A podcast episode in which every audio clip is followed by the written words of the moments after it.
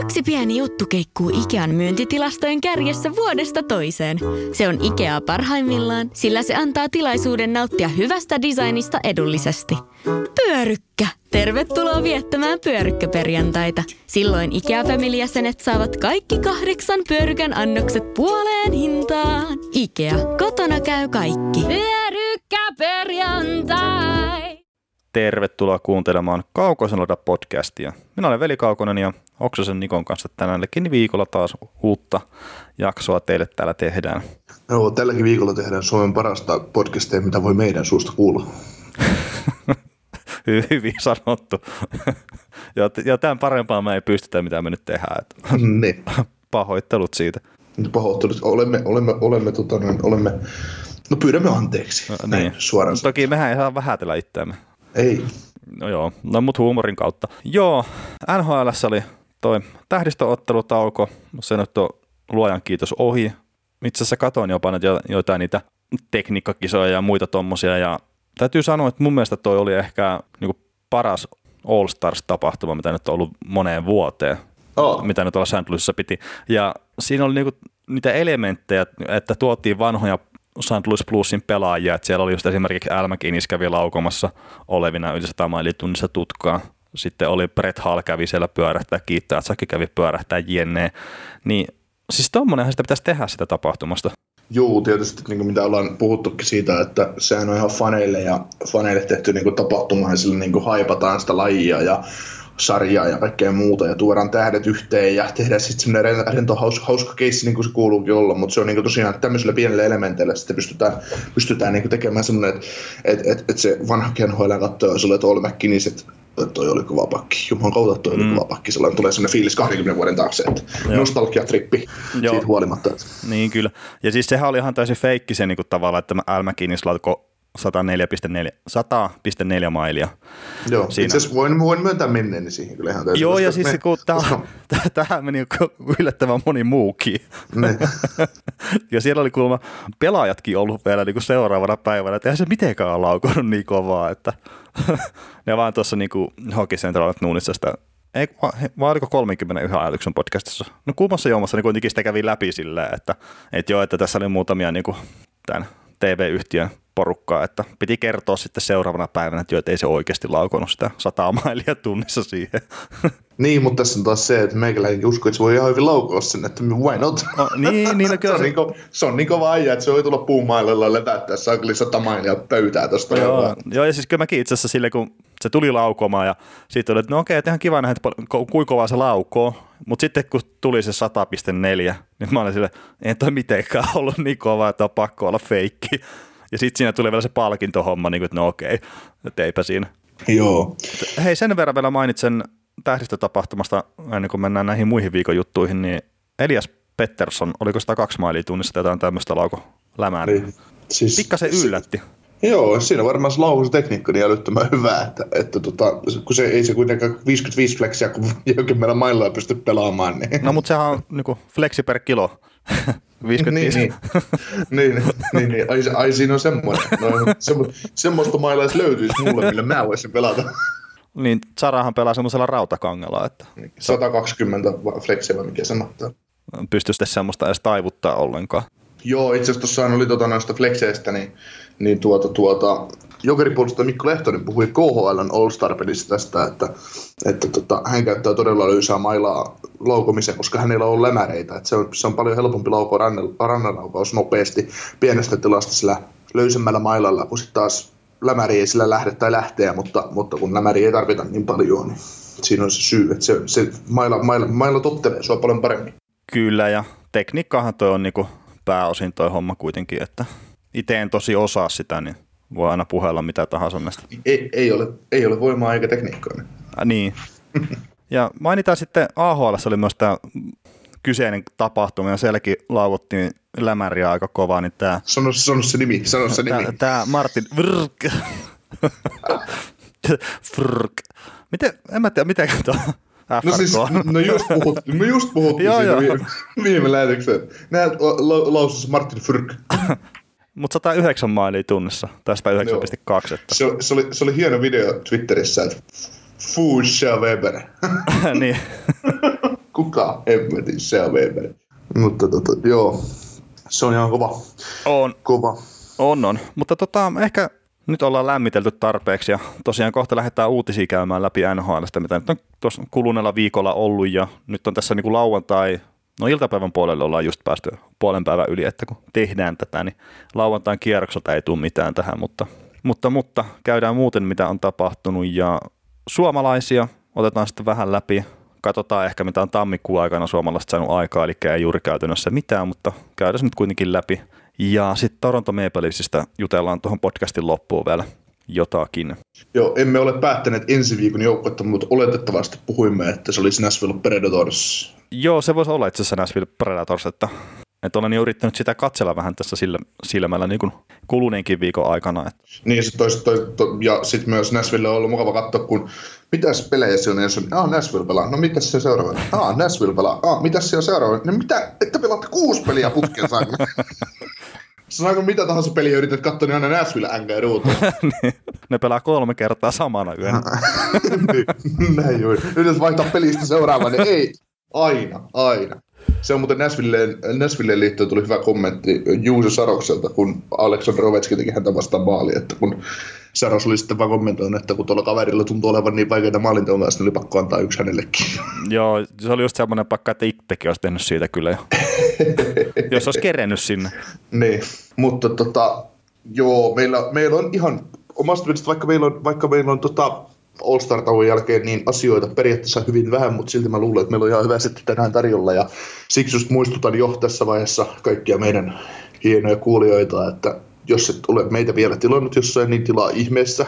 Ja sitten meillä on Twitterissä äänestys tuosta Rated Line livestä, eli haluatteko, että me teemme taas sen neljän tai viiden tunnin setin, setin jossa käydään samalla sykäyksellä kaikki, kaikki kaupat läpi ja keskustellaan niistä. Ja, ja tota, Varmaan monesta muustakin asiasta kerkee keskustella siinä. Ke- varmasti. Että odotettavissa on kuitenkin hiljainen Reddit ja nyt kun näin sanotaan, niin se paukkuu 124 treidiä siihen neljään tuntiin. Kari Priceit liikkuu ja, ja, niin. ja tota, muuta, mutta, mutta tota... ja, ja siihen, no hyvä nyt tälle heittää tuohon liittyen näitä juttuja, mitä me ollaan aikaisemmin keskusteltu, mutta on ollut vähän semmoista puhetta, että otettaisiin ehkä sitten WhatsApp mukaan tuohon kyseiseen mahdolliseen lähetykseen, että sitä kautta voisi sitten lähetellä viestejä myös ehkä, ehkä jopa äänen kanssa. Me voimme tarttua siihen ja voimme sitten todeta, että kuinka paljon me saadaan oikeasti posipalautetta, että kun ihmiset pääsee tykittämään äänen kanssa. Että äh, niin. Millaisia addiktiiveja meistä sitten voikaan käyttää? Että mä innolla, odot, innolla odotetaan, että minkälaisia addiktiiveja meikäläistä voidaan käyttää. En mä tiedä, onko velille kauheasti paskaa tulossa niskaan. Mutta, mutta muistakaa tilata ja jakakaa ihmisille meidän, meidän tuotoksiamme ja, ja, tota, ja kiva nyt kuitenkin teidänkin puolesta, ketkä meitä kuuntelette, niin olimme kiitollisia teistäkin, mutta on kiva, jos saisimme lisää populaa meidän selkämme taakse. Kyllä, ja vuoden podcast-äänestys mun käsittääkseni loppu eilisiltaan. Vielä ei ole mitään äänimääriä tai muita tiedossa, mutta että katsotaan nyt, kunhan se tulee se tiedote siitä, että mitkä podcastit on saanut eniten ääniä. Mä veikkaan, että me ei olla siellä tyylin top 10 tasolla, mitkä on ollut siinä tiedotteessa mukana, mutta että kysellään sitten, että minkä verran niitä on tullut ja sen mukaan sitten laitetaan tosiaan niitä Viaplay koodeja jakoon. Mutta että yksi pistetään nyt joka tapauksessa sitten jakoon siinä ja, ja näin. Mutta että palataan siihen ehkä sitten viikon päästä. Mutta tämän viikon uutisia. Ja lähdetään Pittsburghin suunnalta liikkeelle ja Markus Petterssoni teki viiden vuoden jatkosopimuksen joukkueensa kanssa ja tuommoinen pikkasta reilut neljä miljoonaa oli sitten cap hitti. Ja kaksi viimeistä kautta niin on modified no trade clause. Niin mitäs ajatuksia herättää tämä sopimus sinussa? No mun mielestä todella hyvä, hyvä jatko, että todella edullisesti saatiin nuori lupaava puolustaja niin kuin kiinni, että joka on niin kuin, että Sim Fordinkin sanoin, niin osoittanut olevansa niin kuin korea tuohon joukkueeseen ja merkittävä palan. Että mikä siihen ei niin kuin, ja sitten se, sit se tota, hinta, millä se tuli tuohon organisaatioon, niin se oli vielä niin kevyt, että, että niin kuin, näin, niitä, näin niitä ongelmissa olevia laivoja käännetään. Niin, kyllä, ja eikä tuossa, että se, jos nyt haluaa sen klausali heittää tuohon, niin kahdeksan joukkueen no trade listan sitten kahdeksi viimeksi kaudeksi voi heittää, mutta se ei hirveästi niin kuin, tavallaan vielä rajoita tuota joukkuetta. Joo, ja eikä Pettersson mikään ollut tuolta lähdössä. Mä uskon, että hän on niin kuin kulmakivi tuossa puolustuksessa. Se on pitkänkin aikaa. Että, tai ainakin koko tuon sopimuksen ajan. Että, mm. että sitten sit tulee UFO-markkinat vastaan, että voi olla, voi olla niin hyvä puolustaja jo, että ei ole enää varaa pitää. Mutta... Joo, tosiaan 23-vuotias kaveri vasta kyseessä ja tuommoinen vähän 190 senttinen ja 80 kiloa painaa, niin ihan sitä samaa, mitä jo itse asiassa siitä asti, kun se myytiin Pittsburghiin, on pystynyt puhua, että kunhan saa pikkasen vaan sitä voimaa vielä kroppaa lisää, niin alkaa olla aika hyvä paketti, että nyt on jo siellä kyllä ihan riittävän hyvä puolustaja tuohon Pingvinsiin, mutta että uskon, että parantaa vielä jopa aika reippaastikin tuossa vuoden kahden sisällä. Joo, ja tota, hypätään sen verran noihin podcasteihin vielä, niin kahdeksas päivä helmikuuta, niin julkistetaan tulokset. Oho. Eli viikon päästä. Joo, se saattaa olla, että me joudutaan sitten seuraava podcasti äänettää perjantaina siinä, niin me ei välttämättä siihen tiedetä, mutta, mutta katsotaan, katsotaan. Nähdä, saa nähdä. Joo, mutta joo, ei mullakaan sille mitään niin isoa negatiivista sanottavaa, että et tietenkin jos nyt jostain syystä Pettersson ottaa takapakkia, niin sitä toi niin kuin viisi vuotta ja neljä miljoonaa, niin onhan se aika paljon, mutta että mulla ei ole mitään semmoista pelkoa siihen, että, että iso takapakki toi kaveri niin kuin ottaisi vaikka enemmänkin se käyrä edelleenkin ylöspäin ja sitten se on niin kuin vuoden päästä jo todella halpa sopimus, ellei ole sitä jo nytte. Tuohon vaan vertailukset, mitä se Jack Johnson saa? Älä kysy, ne on vaikeita. Täytyy olisi voinut tietysti tarkistaa ennen kuin meikäläiselle tulee tuommoinen päähän pittymään, että sitä täytyy, sitä täytyy tässä meidän äänityksen aikana pistää sulle semmoisia pommeja, mutta... 3 miljoonaa 250 000. Niin, no siihenkin verrattuna kuin Pettersson on aika halpa kaveri. Joo.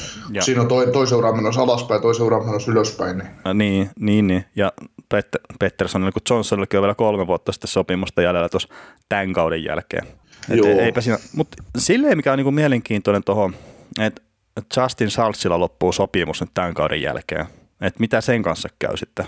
Ja se on sitten vielä ufa-pelaaja, että, että pystyvätkö pitämään Sultsia vai ei. Niin, vai kokeeko, että on liian loukkaantumisherkkä pelaaja, että antaa, antaa mennä vai mitä, mitä tekevät sitten. Niin. Toki siellä on tämä John Marino noussut aika iso rooli nyt, niin se voi olla, että sen esiin astuminen sitten on Sultsin kohdalta meinaa sitä, että ei ole tarvetta pitää häntä sitten. Mm. Siis tässähän on niin kuin, Pittsburghilla muutenkin se tilanne, Rutherford huutaa joka paikassa, että me ollaan Allin, eli me yritetään voittaa, hänellä ei ole mitään muuta tavoitetta kuin voittaa, mm. niin Schultz voi ihan hyvin olla sellainen pelaaja, että ne hankkii sinne nyt sen top 6 hyökkääjän ja ehkä yhden pakin vielä lisää, jos niillä on mahdollisuus tehdä se, ja sitten lähdetään kohti kannuja, ja, ja voitetaan tai ei, niin sitten sieltä lähtee UFA-pelaajat menee, ja taas ruvetaan rakentaa uutta, että en mä niinku, su, su, Schultzikin on kuitenkin jo sit sen, sen verran vanha, että... 29. Mm, et ei, en, mä, niin kun, en mä näe mitään järkeä, että lähdetään tekemään tuommoisia, kun ei se kuitenkaan ole mikään, on se, se on hyvä kakkosparin puolustaja, mm. mutta ei se, ole, ei se ole mikään semmoinen, että siihen kannattaisi läväyttää sitä kuusi kertaa seiskaa kiinni. Juu, ei, ei munkaan mielestä kannata niin, niin. kovia rahoja laittaa. Että. Niin. Et kun se kuitenkin sen haluaa, niin mä muistan, mä muistan Chris Russell halusi kuusi kertaa kutosen silloin muutama vuosi sitten. Sitten ihmeteltiin, kun se sai sopimuksen syyskuussa. Sitten se meni Kalkari. Ei kun Edmontoni, anteeksi. Ah, niin, Edmontoni, joo. Niin. joo. Seuraavaan jatkosopimukseen. Joo, seuraavaan jatkosopimukseen ja hypätään Edmontonin puolelle, niin siellä nyt Jack Cassian teki tämän jatkosopimuksen, mitä on ehkä jo vähän odotetukin, mutta että neljä vuotta ja 3,2 miljoonaa ja tässä ei ole mitään siirroestäviä pykäliä tässä sopimuksessa. Niin, niin, niin. mitäs tästä sitten? Niin, mä en muista, mitä mä spekuloin itse pari podcastia sitten Jackassia soppariksi. Oliko, oliko se just neljä kertaa kolme tai jotain muuta, mä olin tarjoamassa siihen, mutta, mutta tota, no, ei se, no, no Edmontonissa on tehty paskempiakin ratkaisuja. Et sanotaan, että ei, ei, ei, ei tääkästä, ei, ei tää sitä niin kuin yhtään, tai tämä sopimus ei tuhoa tai vaikuta tuohon konkurssiin enää millään lailla. Että. No joo, siis jotenkin voisi sanoa, että yllättävän hyvin pysyy järki mukana. Mm. Siis silleen, että kun ne olisi voinut antaa vaikka sen 4,5 miljoonaa. Mm. Mutta toki sitten jos taas miettii sitä, että ää, mitä nyt saa vaikka Vegasissa tämä, hyvä kun lyö tyhjää, mutta... Niin joku Jack Casson ja parempi pelaaja kuitenkin. Ei Jack Casson ja parempi pelaaja kuin tämä Ryan Reeves. Niin. Mikä niin, on niin, niin. Niin kuin, mä jotenkin luokittelisin se hyvin samantyyppiseksi. Okei, Reeves on paljon niin kuin, ehkä jopa pelottavampi pelaaja niin kuin siinä mielessä, mitä niin kuin, jos ottaa sen pelottelufaktorin pelkästään, että pystyy lyömään nyrkillä ja on, on kova taklaamaan ja näin, mutta että Reeves saa tästä kaudesta 2,7 miljoonaa, melkein 2,8 miljoonaa. Mm. niin mä sanoisin, että toi olisi ollut se niin kuin ideaalilappu sitten Kassianille, sillä jos sitä Kassianin vierestä ottaa sen McDavidin pois, niin mä en usko, että hirveän paljon tulee sitten niin kuin noin pistemäärät eroa Reevesin Niin. vastaavista. Niin, siis tota, Kassianin kanssa toi sopimus on nyt semmoinen, että kun se on pelannut ykköskentän laidassa, se on pelannut kakkoskentän laidassa, niin toi 4,2 miljoonan, tai 3,2 miljoonan palkka on semmoinen, että se ei haittaa, jos se pelaa neloskentässä. Se ei, Ei, tavallaan satu, ei, ei. se, ei satu, se ei satuta niin paljon kuin sitten taas joku Milan Lusitsin pitäminen sillä 6 miljoonan palkan neloskentässä, se sattuu, Ä, niin. koska, koska se on liian kallis pelaaja pelaamaan niin huonoja minuutteja. Eli tämä on nyt, tämä pelaaja pysyy tavallaan monikäyttöisempänä, että sitten sit kun ne löytää sen oikein ykkös- tai kakkoskentän laitahyökkäjä sinne, joka ei ole Jack Cassian, niin Cassian menee kolmoskentän laitaan tai neloskentän laitaan pelaamaan sitä rouhia roolia ja tekemään niitä likaisia maaleja ja sit joskus tappelee ja joskus jalppaa McDavidia jossain tilanteissa, niin, niin sit se on ihan hyvä. Ei siinä ole niinku, että se ei niinku satuta, että jos tuohon olisi lävätetty se 6 miljoonaa, niin sitten se olisi pakko peluttaa kärkikentissä. Joo, joo, ja siis ei toi tosiaan, että Cassian on monikäyttöinen pelaaja, niin ei se, se ei nyt semmoiseksi riippakiveiksi varmaan tuolla 3,2 miljoonaa pysty niinku päätyä mitenkään. Ei, ja sitten kun kyllä tuostakin sit eroon pääsee taas. Niin. Ei, ei, se ei ole niin iso diili, että sen, sen pystyy myymään sitten eteenpäinkin. Että. Et tietenkin se, mitä niinku miettii aina näissä Cassianin tyyppisissä pelaajissa ja miksei myös Reevesin tyyppisissä pelaajissa, niin Cassian on nyt just täyttänyt 29 vuotta. Niin, että mitenkä hyvin se ikääntyy sitten. Toki tämä nyt ei ole ollut 70 pisteen kaveri ja sen takia se sopimus on mitä se on. Mutta kuitenkin vähän niinku miettii sitä, että, että miten toi aika niinku kohtelee Cassiania sitten. Niin, se on tässä itselle, itsellekin ihan positiivista ajatella, että me puhutaan 29-vuotiaista vanhoina pelaajina, että kun itse lähenee tuota 30, niin miten sitä, kun nyt on jo ihan palasina, niin miten sitä sitten lähtee käymään, kun Niin, se tulee se maaginen 30 vastaan, että, sulla, että kun se alkaa niin hajoamaan käsi koko ihminen. no se on semmoista kuule. Sä oot hajonnut jo monta vuotta. Mä oon sisäisesti hajoillut moni eri asioihin. No niin varmasti, muun muassa tämän podcastiin. Joo. Mitä mieltä tuosta Cassianin ja Matthew Tatsukin tota noin, ää, viivanvedosta? Niin, tai niin kuin case closed. Joo, siis en mä usko, että siihen palataan enää. Et itse peliä en katsonut kertaa. Oliko se, siellä oli joku Toronto-peli, mitä mä katsoin silloin. Ihan niin kuin tavallaan ton viikon joukkueen jutun takia. Niin, Nashville vastaan taisi joo, niin jäi tosiaan toi peli jäi katsomatta, että kun on ollut tuossa työssä semmoiset vuorot, että ei oikein pysty katsoa niin kuin yhtä peliä enempää sitten. Niin, niin, niin se peli jäi katsomatta, mutta että katoin sitten sen olevinaan iskujen vaihdon ja no joo, hyvä jos on niin kuin sillä ohi. Niin, siis tota, mitäs mieltä sä oot siihen, että esimerkiksi Suomen media saattoi lähe, lähestyä tuohon peliin vähän toisella kantilla, tai niin kuin, kun Suomen media ja monet mediat lähestyy tuohon peliin Cassian ja Tatsukin tappi, tulevan tappelun kantilta, niin onko se sun mielestä oikea tapa lähestyä? Tai niin kuin, että harmittiko sua? No siis tietenkin mä, mä en ole ihan älyttömästi Suomen median juttuja niin kuin lukenut tosta, mutta se mikä mulla on jäänyt kuva, mikä taas niin kuin liittyy siitä, että millainen somekupla mulla on, niin semmoisen jonkunnäköisen jeesustelun kautta sitä niin kuin ainakin lähestyttiin. Että tämä ei kuulu jääkiekkoon, ja siis mä oon itse sitä samaa mieltä, että se ei kuulu jääkiekkoon, niin kuin tavallaan tuommoinen koston kierre, mutta sitten se on vähän niin kuin semmoinen useampi ulotteinen asia kuitenkin, että mun mielestä itse asiassa Anthony Stewart sanoi tuosta niin silleen hyvin, että, että se ei niin kuin halua hypettää tuota tappelua millään tavalla, sillä se on ollut pelaajana niin kuin siinä tilanteessa, että se tietää, että se joutuu niin kuin menee jotain niin kuin kovaa joukkuetta vastaan, missä on kovia pelaajia, kovia tappeleita jne. Ja se on ollut siinä tilanteessa, kun se on odottanut sen pelin alkua ja se tietää, että se joutuu tappelemaan siinä ja se ei halua tehdä sitä. Ja mä veikkaan, että suurin osa noista niin jääkiekkoilista, jopa tuolla nhl on semmoiset, että ne ei välttämättä halua tehdä sitä. Että ne ei halua tapella. Että harva ihminen tykkää sitä, että ne saa nyrkistä naamaa. Että toki niitä harvoja myös on, mutta että jääkiekko on lähtökohtaisesti jotakin muuta kuin tappelua, niin mun mielestä se, että tavallaan väkivaltaisuudella jotenkin niin kuin markkinoidaan pelejä, niin se on väärin. Mutta sitten taas niin kuin ihan turhanpäiväinen jeesustelu näiden asioiden ympärillä on myös vähän semmoista tyhmää, että, että ei toi ollut se, mitä mä oon nähnyt pätkiä sitä pelistä, niin ei se ollut mitenkään likainen tai ruma, tai se tappelu ollut mitenkään erikoinen, että, että molemmat oli halukkaita tekemään sen ja that's it, niin eikä siinä sitten ole mitään semmoista ihmeellistä. Joo, ja jotenkin oli käsittämätöntä, että, että tuohon otteluun lähdettäessä niin Matthew Tatsukille tarjottiin 20, ei kun oliko 20, 20 oli kerroin, että Datsuk saa tappelusta jäähyn. 20? No, oli ollut kerroin, kun mä näin semmoisen kuvan, kun ihminen oli lyönyt 10 euroa Okei. 10 euroa siihen, että siis mä, jos mä olisin nähnyt sen, niin mä olisin lyönyt siihen omat ja varastetut kaikki. no en nyt ehkä, mutta helposti olisi 50 voinut siihen lyödä tai sen tai jotain muuta vastaavaa. Että Niin, kun olisin niin, nähnyt niin. sen kohteen jossain, Niin, että niin. herra Jumala, tämä on ihan selvä homma, että sen tulee se tappelu. Että se kerro, joka nostaa, kannustaa lyömään siihen. Joo, mutta et siis silleen niin kuin omalla tavallaan, kun ottaa huomioon aikaisemmat tapahtumat ja muut, niin toi, mä uskon, että se niin puhditti sen ilman ja se ei, niin kuin, ei tule sitä tavallaan jatkoa enää. Joo, joo, ei sitä, ei sitä keissistä ole puhuttu enää sen Ah, niin. jälkeen. Et se, on Että- niinku, se on sitä NHL tavallaan, että vaikka monet sitä puhuu, että jääkiekossa ja NHL on omat koodistonsa, mutta toi on sitä koodistoa, että se on sillä selvä ja ei, ei sinne palata ja se on eteenpäin. Niin ja sitten ei kukaan muu joutunut tavallaan taas kärsiä sen takia. Niin. Niin. Et toki siinä kyseisessä pelissä oli sitten tämä Mark Giordanon jonkunnäköinen polvitaklausyritys Conor McDavidin, että enpä paljon siitä nähnyt puhetta. Mm.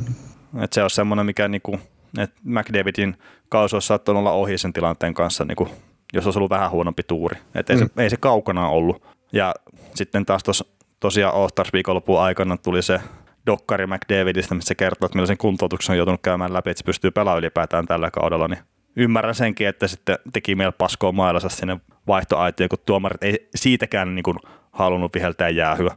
Ja se, se niin kuin tästä Kassin ja Tatsuk-jutustakin, niin tuomarit pystyy vaikuttamaan noihin asioihin, että lähteekö ne kiehuu yli vai ei. Ne pystyy viheltämään jäähyä noista jutuista. Mm. Ja se ensimmäinen taklaus, minkä Kassian sai Tatsukilta, niin sitä olisi pitänyt viheltää mun mielestä jäähy. Mm. Se ei ollut jääkiekkoon liittyvä taklaus Niin. sinällään. Et se, oli, se oli saalistamista. Mm, siinä yritettiin vaan, vaan ja ainoastaan taklata kovaa vastustajaa ja toivotaan, että sitä sattuisi. Mm.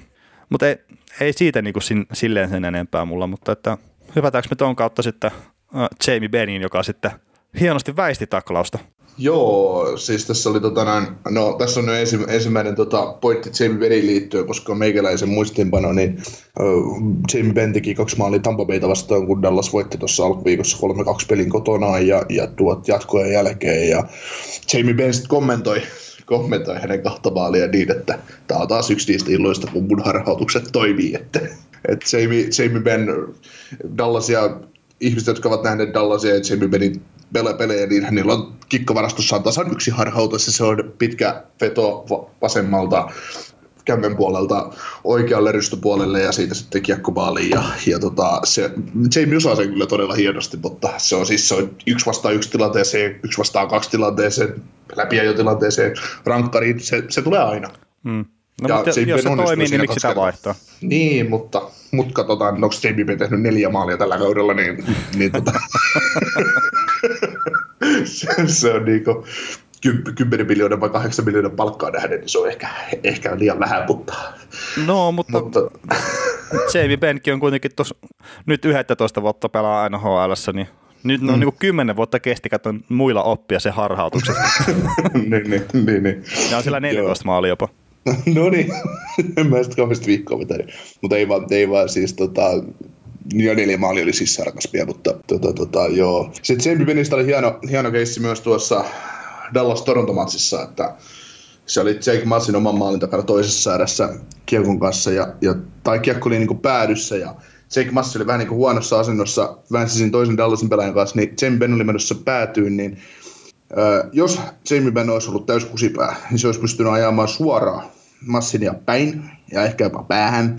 Ja Massin olisi tippunut siihen. Mutta mitä tekee Jamie? Menee ahtaaseen tilaan, väistää krop- kropallaan, kiertää Massinin vartalon ja kropan ja pelaa niinku kiekkoa. Siis sillä vielä fiksusti, tiesi, että pelaa kiekkoa, mutta vie taivutti kropan pois alta, ettei vahingossakaan osu Massini. Niin siitä nousi ihan hieno keskustelu tuolla Twitterissä ja sitä, niin kuin, somessa ylipäätään se, miten niin kuin Sportsnetin toimittajat, Elliot Friedmanit ja kumppanit puhuu siitä, että tämä on niin kuin hieno, hieno tapa, miten kunnioitetaan vastustajaa, että et, et ei vedetä siihen, että oho, nyt on se vähän kynnelpää tuossa kohtaa, että nasahtaa suoraan ottaa ne. Että tota, Joo, tuommoinen hieno helma ei niinku väistelee taklaukset. Ja...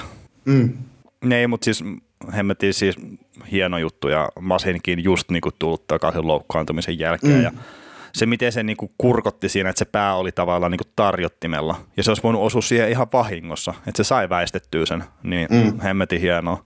Joo, että se, se on niinku, no, nämä on niitä pelaajia tai niitä hetkiä, kun jotain pelaajia, niin kuin esimerkiksi mulla on ollut Jamie vasta kohtaan niin todella suuri arvostus koko ajan, pelkästään siitä niin ulosannista ja millainen pelaaja se oli, niin kuin, no voidaan sanoa Jamie jo, että oli parhaimmillaan, koska hänestä ei enää sadan, vajaan sadan pisteen pelaaja, no vajaan sadan pisteen pelaaja tulee, mutta sillä että olisi lähellä sata pistettä, niin ei tule. mutta tota, tuota, tuota, millainen pelaaja hän oli silloin, millainen niin kuin parha, parhaim, parhaimmillaan millainen beast mode se on ollut, kun halutaan tehdä se maali tai halutaan tasoittaa peli tai muuta, niin Ben on kentälle johtanut edestä samanlaisesti, niin kuin, että pelaaja on pystynyt pelaaja semmoinen, että se pystyy pelaamaan ykköskentän laidassa ja pystyy pelaamaan neloskentän laidassa ja kaikki hoituu, niin sitten on just tämmöiset niin jutut, että mitä sä teet kentällä, mitä sä just kunnioitat vastustajat, vaikka sä oot kova romuluinen pelaaja, niin et sä silti mene ja ajas, ajat tuota pelikaveria päähän. Niin, kyllä. Et siitä vaan monelle muullekin pelaajalle, nykyään olet se sitten nykyinen NHL-pelaaja tai nuori junnu, niin oppia, että, että tota, kyllä se vaan kannattaa aina mennä sieltä, mistä tota, Aita on tai niin, kuin, niin, niin just, just sieltä. Silloin, silloin mä oon nostanut, mutta, mutta, tota, mutta kohtele niitä kavereita sillä kun haluavat, että suokin kohdellaan. Niin. niin, ja kyllä se hyvä tavallaan, mitä sä itse teet, niin kyllä se sitten jossain vaiheessa tulee takaisinpäin. Niin, ainakin jossain määrin. Jees, mitäs tota sä oot nostanut ottavan pari alivoimamaalia nyt se Devilsia vastaan tuohon? Joo, se oli niin kuin, mun mielestä aika hienoa, että, että mä en niin kuin tiedä, miksi mä katoin ottava New Jersey Devils-peliä. Siis, no, haluatko siis, kiduttaa ittees? No en mä tiedä, kato, kun siis masokisti ja sadismi on niinku semmoista, siis niinku, verta nyt musta ei valu, mutta kun mä sitä katoin, mutta ei se kaukana ollut, kun tuo Igor rupesi tuossa rako, rakoilemaan, mutta mutta tosiaan oli ihan mielenkiintoista nähdä, että Devils johti peliä kolmannessa erässä 1-2 ja, ja pääsi ylivoimalle ja ottava käsi pelin nyt ylivoimalla kolmeen kahteen. Mutta Senators hävisi kuitenkin matsin pilkuilla lopulta. Että. Joo, mäkin laitoin tuohon, että Brady Tatsak otti tämän taktisen jäähyn kolmanteen erään ajassa 8.28 ja sitten minuutti 13 sekuntia myöhemmin peli olikin jo 3-2 senaattoreille, että, että ei siinä. Mutta ehkä se oli, ne ties, että Devilsia vastaan voi iskeä AVMalla. Niin. Joo, ja siis ei siinä tota, noin, Ottava teki taas levun maalin tuossa tuota, tuota, tuota, Washington Capitalsia vastaan, mutta tota, mennään, no Washington Capitalsissa joku toinenkin teki jotain muuta, mutta, mutta mennään siihen myöhemmin. Kukahan se on ollut? Joo, tota, otetaan Sarks-uutisia, äh, eli mainitaan nyt se, että Herttelin kausi on ohi. No, Sainesen kausi on myös ollut ohi jo jonkun aikaa, mutta että sieltä rupeaa nyt olemaan äj-sivussakin jo sen verran, että Kouture on ja nyt on Herttelikin loppukauden sivussa. Niin, niin, niin vähän vaikea, vaikeata näyttää toi Sharksin tilanne, mutta jotain posiakin ainakin jollain tasolla, niin Patrick Marloista tuli neljäs pelaaja NHL-historiassa, joka on tehnyt 10 maalia tai enemmän, niin vähintään 22 peräkkäisen kauden aikana. Ja toi niin 22 kautta putkea, että sä oot tehnyt 10 maaliin, niin se on aika kova juttu kyllä. Ja sitten jos katsoo, että ketä, ketä tuolla on muita niitä pelaajia, mitkä on tähän pystynyt, niin Alex Del Vecchio on pystynyt, Mark Messier on pystynyt siihen, ja sitten Cordi Hove on pystynyt myös tähän samaan. Cordi Hove toki teki 24 kauden aikana peräkkäin. Tai anteeksi, 24 kauden aikana ei välttämättä ollut peräkkäin kaikki kerta. Hän taisi käydä siellä VHL, ei VHL, VHA, vaan no kuitenkin kävi siinä toisessa ammattilassarjassa pelaamassa silloin välissä, ennen kuin se tuli takaisin sitten NHL vielä lopettelee uransa. Joo, siinä on tota, no saa nähdä sitten kun, kun tuota, tuon erään Washington Capitalsin hyökkäjän ura päättyy, että kuinka monta kautta hänellä on putkeen yli 30 maalia. niin.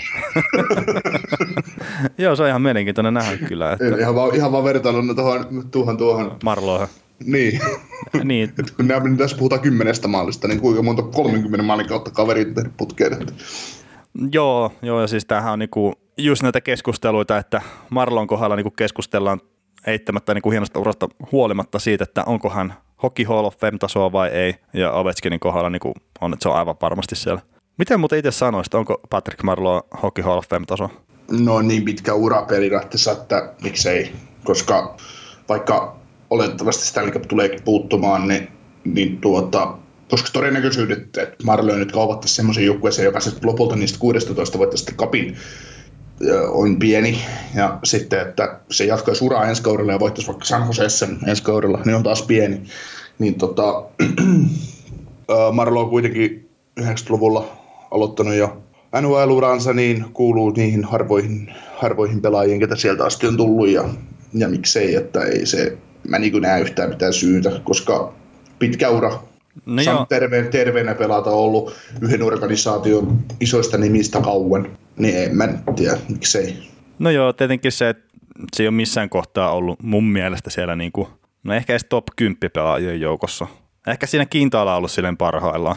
Mutta siis, että... Marlo, siis Marlo on ollut mielenkiintoinen. Mä muistan joskus, silloin kun mä rupesin aikas, niin kuin oikeasti tosissani NHL seuraamaan, niin mä olin Marlon nimen niin kuin tiennyt aina, mutta sitten niin Marlo ei missään vaiheessa, kun se pelasi San Josessa, niin se, se ei niin missään vaiheessa noussut semmoiseksi niin supertähdeksi, vaikka se kaveri sattui painaa sen 35 maalia per kauteen, niin ei siihen kukaan niin reagoinut millään lailla, että se nyt pelaa tuolla. Ja...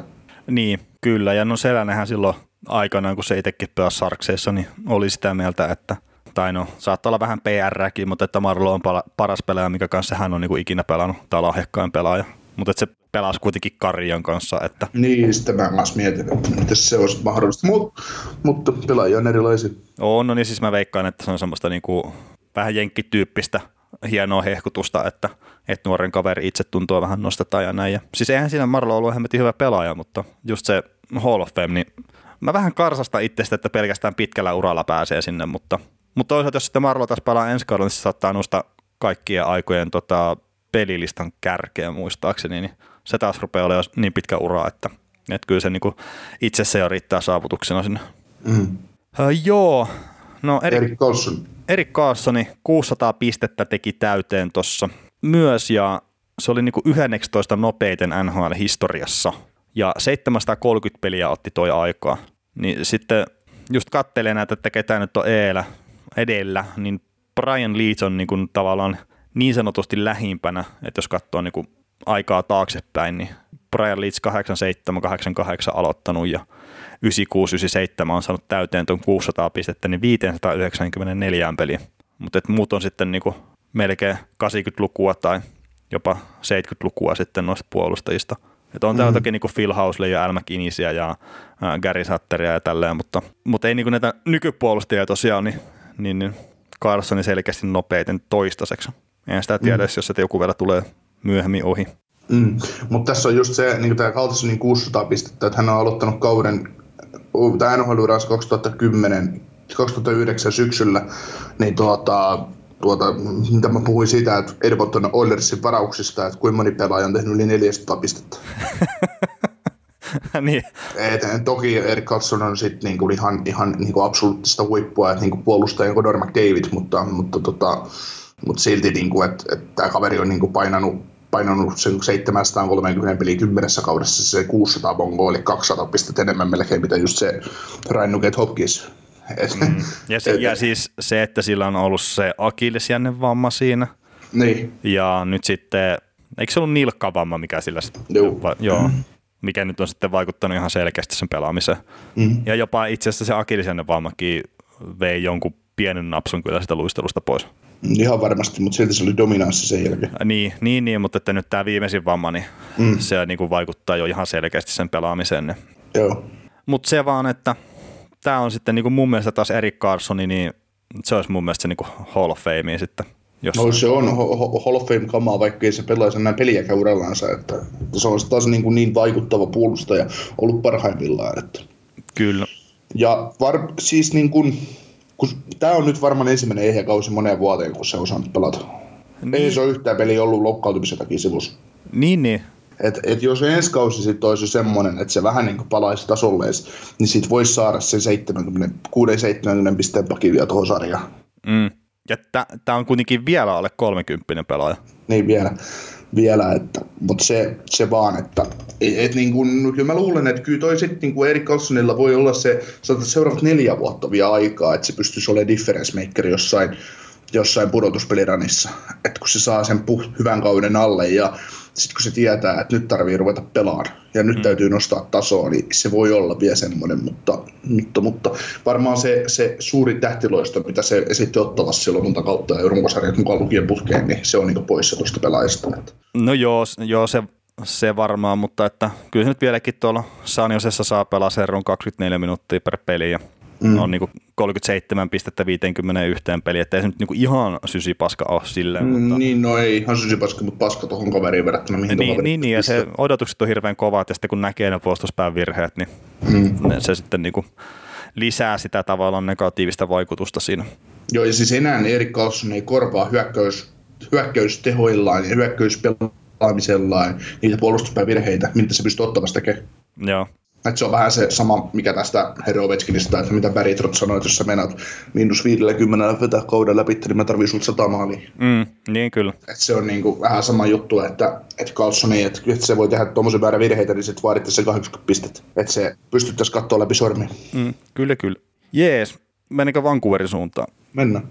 Eli siellä Vancouver nyt on voittanut yhdeksän peräkkäistä kotipeliä ja tuo yhdeksäs voitto tuli, kun ne tuo St. Louis Bluesin pistivät pakettiin ja tämä on niin kuin pisin kotivoittoputki tällä kaudella NHL, että, jakavat itse asiassa St. Louisin kanssa tällä hetkellä sitä, mutta jos ottavat kymmenen, niin sitten ne on itsenään kärjessä siinä tilastossa ja heidän kaik, niin kuin joukkueen seuraajana tuossa on 11 peräkkäin voitettua kotipeliä, niin se on sitten 2009 vuodelta, että semmoinenkin on vielä mahdollista.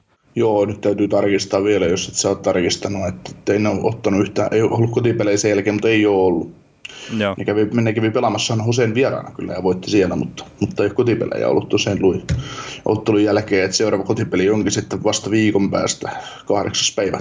Joo, sitä mä katsoin Kahdeksas itekin. päivä, että se on Kälkäri, Kälkäri kotona vastassa Nashville ja Chicago ja itse asiassa ko- kovimpi kotipeli putki näyttää olevan, että siinä on heti kuusi peliä putkeen kotona. Että. No niin, no niin, no mutta sitten ottaa heti ekasta turpaa, niin ei tarvitse miettiä sitten sitä niin. putkea enää. Ja pelaajakohdalta, jos sitten haluaa katsoa, niin Tatser Demko, niin se on kahdeksan ensimmäistä, tota, tai siis kahdeksassa kotipelissä putkeen saanut pisteitä, ja, ja tämä on nyt sitten niinku parempi kuin aikaisempi ennätys, mikä oli Dan Cloutierilta 2003-2004 kaudelta, että sillä oli seitsemän peliä.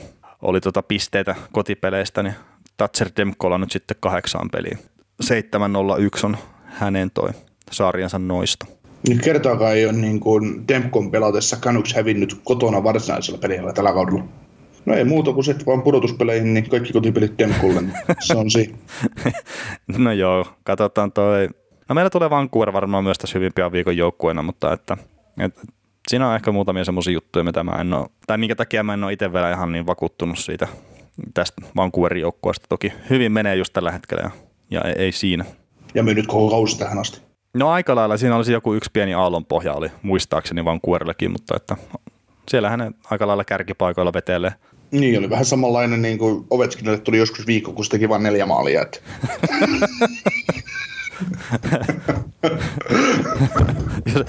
Uran aallon pohja. niin. Joo. Hypätäänkö Ovechkiniin? Mutta tähän koko kauden, tai koko kauden, koko tämän jakson jatkuneeseen hehkutukseen Aleksander Ovechkinista, niin, niin anna palaa. No joo, siis tämä nyt on tietenkin, kun nämä, tuossa on hemmetinmoinen pätkä tätä kaikkea kirjoitusta itse asiassa Ovechkinista, kun se on numeromäärät on vaan vilissyt tuossa Ovechkinilla, mutta että nyt siis niin kuin viimemmäksi, kun katsotaan viime yön pelit, niin sillä on 695 maalia NHL-urallaan ja nyt se meni sitten tuon Mark Messierin ohi kaikkien aikojen maalilistalla ja niinkin korkealle kuin siellä kahdeksan sitten kaikkia aikoja maalintekijälistalla. Niin tässä on tosiaan vähän tämä tilanne päässyt elämään sen jälkeen, kun viimeksi ollaan niin kuin tehty podcastia, että en muista missä kohtaa se silloin oli, kun me viimeksi puhuttiin, ja sä häitit muistaakseni vielä jotain semmoista juttua, että, että meneekö se nyt kaikkien ohi tuosta niin tyylisiä arvassa kahdessa pelissä, ja about niinhän siinä sitten kävi. Melkein. Että oliko se Levi kanssa tasossa tai yhden perässä tai jotain siinä? Niin, siis mä heitin sen huulella, että silloin 700 maali täynnä ennen kuin se tota, ääni tätä seuraavan podcastia, mutta, mutta ei ihan sinne asti päässyt. Viisi maalia jäi siitä nyt sitten. Joo, ja no siis tuossa tietenkin aikaisemminhan se sitten niin pääsi ton Steve Eisermanin ohi, että Eiserman oli 692 maalia, niin no Eisermanin onnitteli tietenkin ja sitten se heitti vielä tämmöisen huule, että jos se sitten jossain vaiheessa pääsee Gretzkin maaliennätyksen ohi, niin hän on nähnyt Ovechkinin juhlimista tuossa Stanley Cupin jälkeen, niin hän haluaa saada kutsun kyllä sitten sinne juhliin, että kun menee Gretzki ohi. Joo. En mä tiedä, varmaan kaikki haluaisi päästä niihin juhliin kyllä sitten. Joo, siinä ei varmaan, niin kuin, siinä ei varmaan niin kuin viinasta tingittäisi. Ei varmaan. Ja eihän eihän tuossa siis 200 maalia se tarvii enää siihen. Niin sit Joo, siinä oli, niin se oli yksinkertainen laskukaava 4-50 maalin kautta tai, tai, tai 5-40 maalin kautta, että kummalta. No niin, mutta tosiaan kun on puhunut, tai puhuttu tuosta, että Ovetskin on vähän piristynyt maalitahtia nyt, niin viimeiseen viiteen peliin hei 11 maalia. ai ai ai. Joo, siis mä katselin itse asiassa maalikoosta tuosta Ottava ja, Ottava ja Washingtonin välistä ottelusta niin perjantai lauantai välistä täältä, niin maalikoosteessa ei näytetty Ovechkinin 5-3 maalia. ne ei halunnut näyttää sitä jostain syystä. Okei. Okay. Ne, Ovechkin tekee liian paljon maaleja, niin siis ei, ei näytetä kaikkia. niin lyhennetään vähän. Itse asiassa heitin sulle väitteen silloin viimeksi podcastissa, kun puhuttiin Ovechkinin maaleista ja, ja Backstrom teki jatkosopimuksen mm, Capitalsin kanssa, että Backstrom syöttää vielä uransa aikana 100 Ovechkinin maalia, niin nyt sillä on 98 maalia tarvii syöttää enää. Se on ainakin kaksi Ovechkinin maalia käynyt syöttämässä. Joo, siis 259 maalia on tällä hetkellä Backstromin syöttänyt Ovechkinille. 364 on tuo Kretski ja Kurrin lukema. Että... Niin mä sanoin, että se rikkoo sen. Niin, niin sä sanoit. Et tietenkin hiukan on vielä matkaa siihen. Mutta... No on, on, pikkuhiljaa. mutta tota, Ovechkini, niin tämä on toinen kerta NHL-historiassa, kun 34-vuotias tai vanhempi pelaaja tekee tuommoisen 11 maalia viiteen peliin. Ja Joe Mulleni on tehnyt 91 Pittsburghin paidassa tuommoisen vastaavan. Ja, tämä on myös sitten ensimmäinen kerta tota, Ovechkinin uralla, kun se on tehnyt neljä kertaa niin kuin enemmän kuin yhden maalin tuohon viiden pelin pätkälle. Eli miten tämä nyt sanoisi fiksummin, eli viidestä, kaksi maalia. Niin, viidessä, viidestä pelissä niin vähintään neljässä on tehnyt se kaksi maalia tai enemmän, ja sillä on niitä hattutemppujakin siinä muutama tuohon tohon pätkään. Mutta jännä kaveri, siis mitä se ei niinku yhtään hidastu? Niin, no tässä on nyt kahden viikon jakso nyt meillä niinku viime keskustelusta. Että... No on, on, mutta että siis siltikin. Siis onhan toi nyt ihan järkyttävää. Mm. Siis silleen, että miten hyvin edelleen. Ja no okei, siellä nyt sitten heitellään niitä tyhjiä maaleja ja kaikkea tämmöistä, mutta et kuitenkin. Niin. No maaliko maali saakeli? Joo, joo, eikä niitä kukaan sitten muista enää siinä kohtaa, kun se 895 napsahtaa, että, että montako siinä nyt on sitten no, Saros antanut tyhjiä maaleja. Mm. ei sillä ole mitään merkitystä. Että jos, se, jos se pystyy tekemään niin paljon maaleja, niin ihan ei kuin vaan, että vaikka tekisi tyhjiä koko loppuuransa maaleja. Mm. Kävisi puttailemassa aina keskellä. Kyllä. Joo, mihinkäs me sitten hypätään? Ovechkinia ollaan hehkuteltu vähäsen. Vähäsen, niin, niin. No otetaan toi David Boyle, eli no nyt mun mielestä meni jo kyllä ohi, mutta 1506 voittoa oli tuossa tossa aikaisemmin ja runkosarja ja purtuspeli niin kuin mukaan lukien, niin tasaston voittomäärä sitten Glenn Sederin kanssa ja eniten NHL siis toi. Mutta mulla on semmoinen nyt mielikuva, että se ton jälkeen tosiaan kyllä vielä nappasi sen yhden voiton lisää joukkueen kanssa. En ole nyt ihan sata varma kyllä. Kerta en ole mitään päivämääriä tietenkään fiksuna pistänyt tähän. Niin, no ainakin edellisen ottelun New Jersey, New Jersey vieraan Nashville voitti. Että... Joo. Ja se tuli tuossa niin kuin toissa yönä, eli joo, se on, sä mun mielestä sä oot päivittänyt tämän tänne joskus aikaisemmin viikolla, joten... Joo, no nämäkin haluaisin sanoa, mutta että hei, tehdään näin. Sanotaan, että David Paul on NHL-historian voitokkain manageri. Ja... No niin, e- eletään sen asian kanssa. joo, joo, ja sitten jos se nyt on päin persettä, niin joku muu saa sen tarkastaa. no itse asiassa siinä kohtaa, kun tämä tulee julki, niin se viimeistään on varmaan hyvinkin mahdollista, että, että, että eipä siinä. Mutta tämä puolen oli sillä, niin kuin me aikaisemminkin keskusteltiin jo tästä, niin, mutta tämä on mielenkiintoinen kaveri, että se tosiaan siellä Capitalsissa se niin tärätti 15 vuotta putkeen tyyliin, 82 vuodesta 97 vuoteen, ja sitten se on nyt tämän Nashvillen niin seurahistorian ainut GM. Niin hän tykkää niin kuin olla yhdessä paikassa näköjään aika pitkälti. Mm.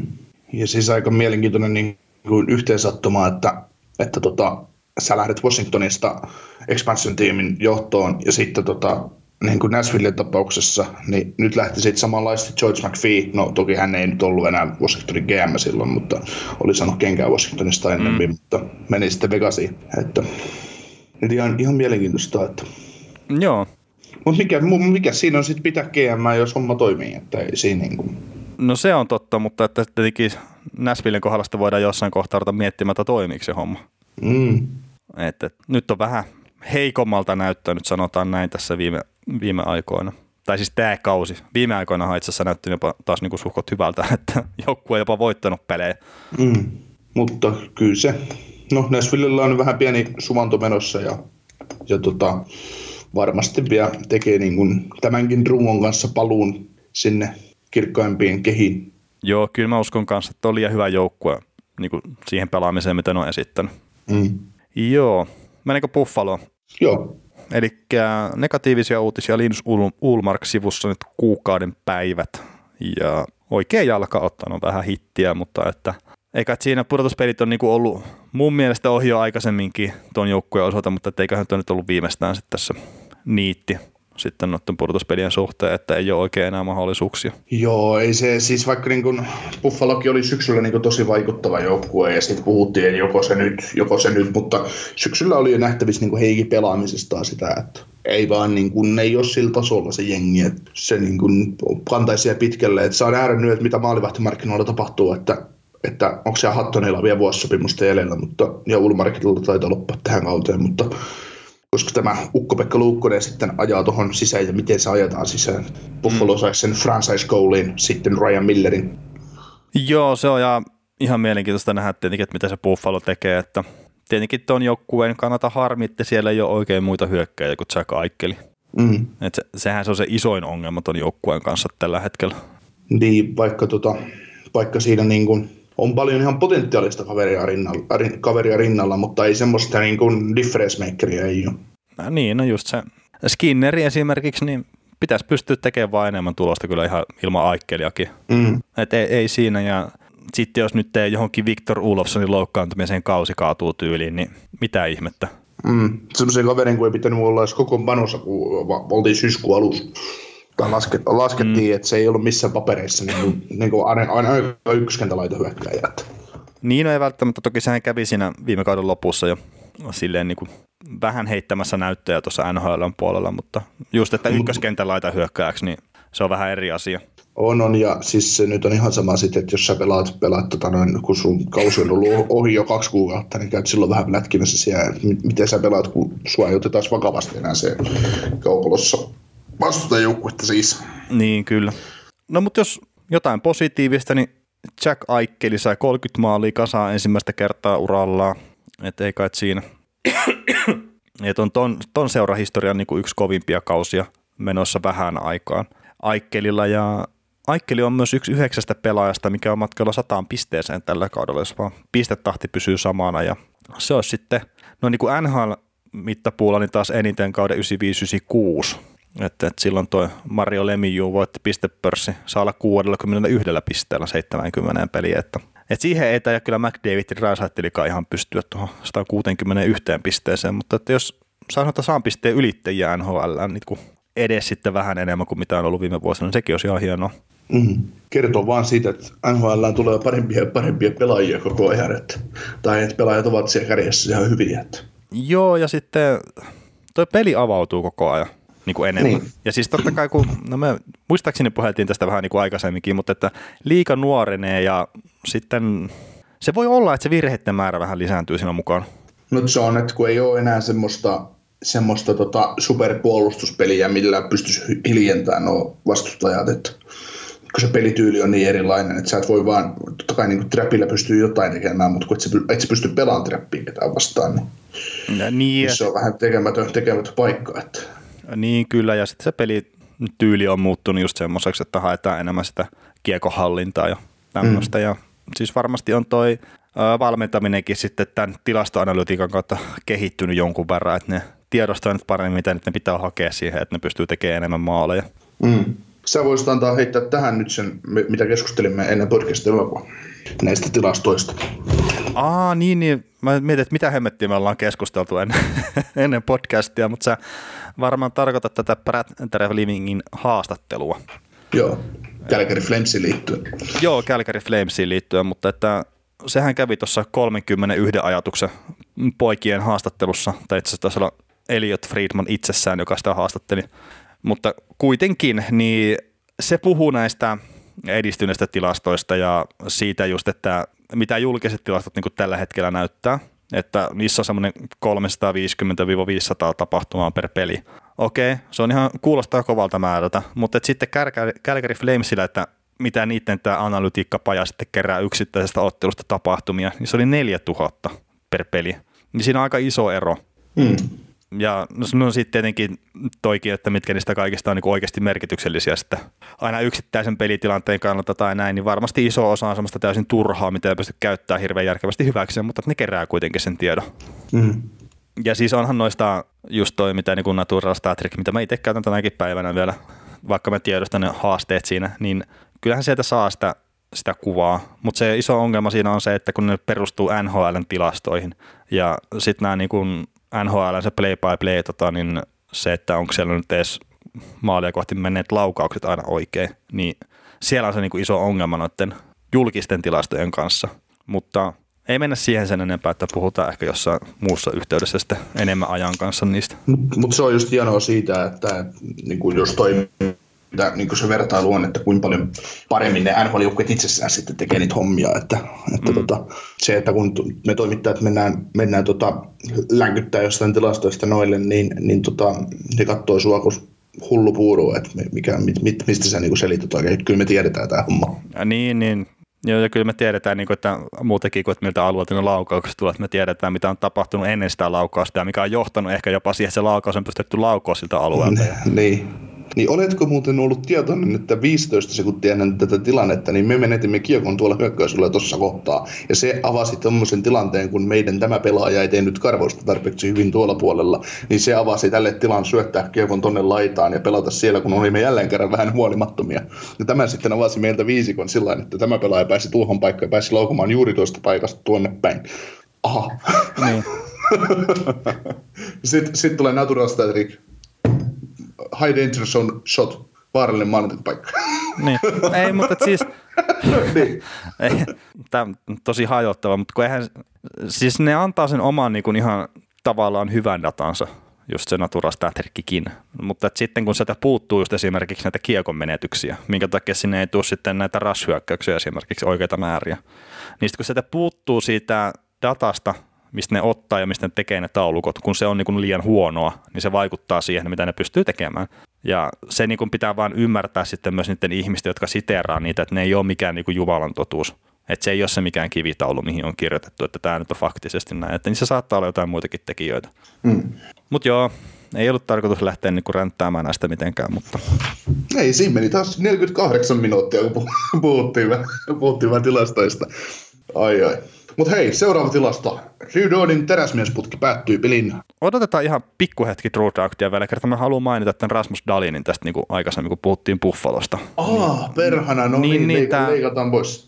No ei, ei mitään, kato kuule, hypätään kohta Dauktiin, mutta äh, Rasmus Dalin, niin sillä on nyt 73 pistettä teini-ikäisenä puolustajana, ja hän sattui menemään tämmöisen luistelutaidottoman puolustajan ohi kuin Bobby Orr niin kuin teini-ikäisenä tehdyissä pisteissä. Eli Bobby Orrilla oli 72 tehopistettä teini-ikäisenä ja nyt Rasmus Dalin on 73. Joo, niin Bobby Orrihan oli tunnettu siitä, että se sai maalin takana ja pisti kiekon liikkeelle. Joo, joo sit, ja sit se, täysin sit ja jalat on. Sitten sit se meni vaihtoon ja tuuletti sieltä tehopistettä. Kyllä. Mutta siis tässähän on tota, Rasmus Dalin nyt on 19 vuotta ja 294 päivää, niin sillä on pari kuukautta nyt tuossa aikaa lätkiä noita pisteitä lisää. Ja teini-ikäisistä puolustajista NHL-historiassa sen edellä nyt on Rick Hampton, 76 pistettä. Pelannut tämmöisessä joukkueessa kuin Golden Seals. En tiedä. Varmaan pitäisi tietää tämäkin kaveri. Mutta ei, ei ole nyt ihan hirveästi iskemiä hänestä. No mutta sitten on tämmöinen vähän tunnetumpi kaveri kuin Ray Borkue Boston Brucesin paidassa 79 pistettä teki teini-ikäisenä puolustajana. No hänen ohi mä uskon, että Dalin menee myös, että se pääsee tuohon listan kakkoseksi.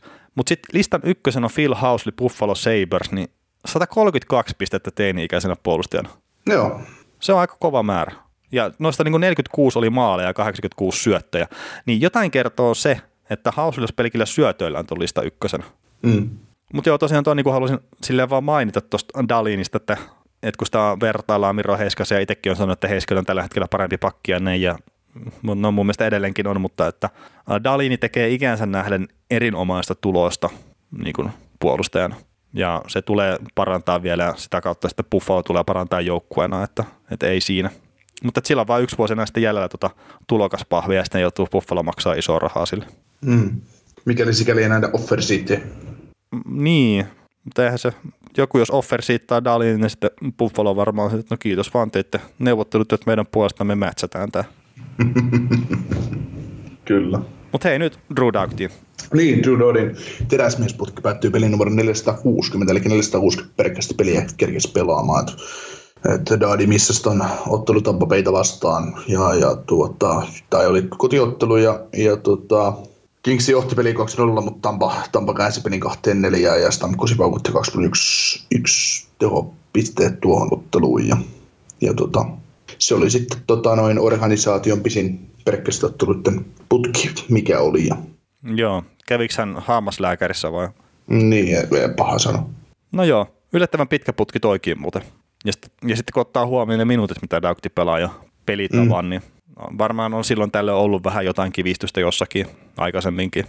Joo, mutta sitten on ihan varma pelasko Dadi tässä seuraavassa pelissä, kun LA Kings kävi voittamassa vieraissa tuon, tuon, tuon Arizona Coyotesin, Coyotesin maaleen 2-3 ja siinä ottelussa ykköskentän vasen laita Alex Iafallo teki uransa ensimmäisen hattutempun. Eli Kings voitti tosiaan 3-2 ja Iafallo teki kaikki maalit. Ja tuota, tuota, tällä kaudella Iafallo 14 plus 17 plus 0, uralla 209 ottelu 38 plus 51, eli ihan 100 pistettä on mennyt vielä rikki ja tehotilasta minus seitsemän koko uralta. Ja, ja, tota, ja Fallohan on siitä mielenkiintoinen pelaaja, että undrafted free agent, eli ei ole koskaan varattu NHL, mutta sitten, sitten tota, NCAA-polku toimi hänellä hyvin, että hän painoi minusta Dulutissa, Dulutissa kaudella 2016-2017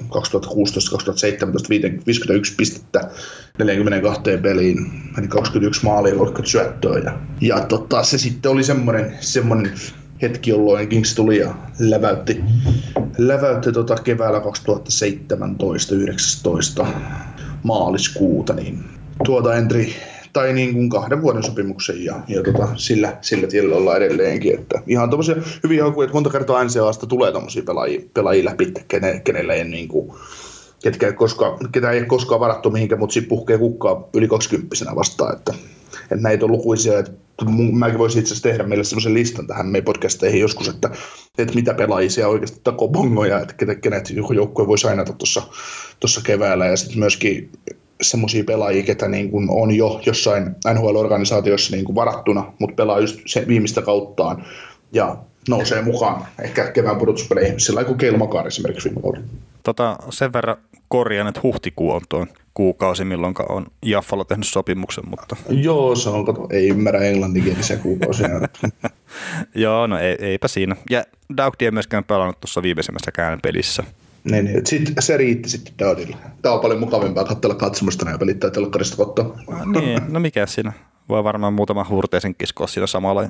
Mutta eipä siinä Kingsilläkin kausi ohi, niin turha tavallaan peluttaa sitten Daugtiakaan siellä.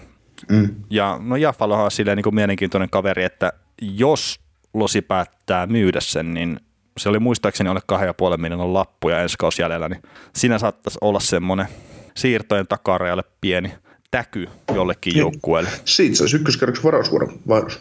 Niin, varmasti. Mahdollisesti. mahdollisesti. Kakkosen ainakin, mutta siellä on sitten Tyler Toffoli kanssa, että kenestä ollaan kiinnostuneita, mutta, joka liikkuu, liikkuu aivan varmasti, mutta mm, niin, kyllä. liikkuu. Että. Kyllä, ja sitten just, että kannattaako Jaffalloa niin myydä edes, että tarvii hänen ensi kaudellakin hyökkääjiä ja, ja näin, että ei siinä. Joo. Sitten tota, No, mitä nyt tulee esimerkiksi NHL-uutisiin, niin Arizona Coyotes on nyt tota, ilmeisesti käynyt sitten testailemassa. Anto tehnyt fysiikkatestejä, teettänyt Canadian Hockey Leaguein, Hockey Leaguein pelaajille ja, ja tota, ennen NHL Combinea, et, ja sehän on sitä armottomasti kiellettyä, että, että mikäli nyt Englantia ymmärsin oikein, niin 250 tonnin sakot olisi, olisi, saattaa tulla, mikäli nyt Coyotes todetaan, todetaan tähän Joo. syylliseksi. Joo, tämä kuulostaa kyllä todella pahalta rangaistukselta nyt, että ne varmaan on just silleen, että teettekö tätä enää, koska juu ei, ei tehdä. Oletteko ihan varmoja? Juu, ollaan, ollaan. No niin, nyt jos sanansi syö, niin mörökölle minut vieköön. Juu, juu, näin. no mitä, tota, mitä sun mielestä tuossa pitäisi niinku rangaista? No siis, 200, siis jos antaa sakot, niin 250 tonnia on niinku, miten nyt sanoa, tyylin rangaistuksena sama kuin sä sanot lapselle soosoo. niin anta, jos annatte sakot, niin antakaa kunnon sakot. Mm.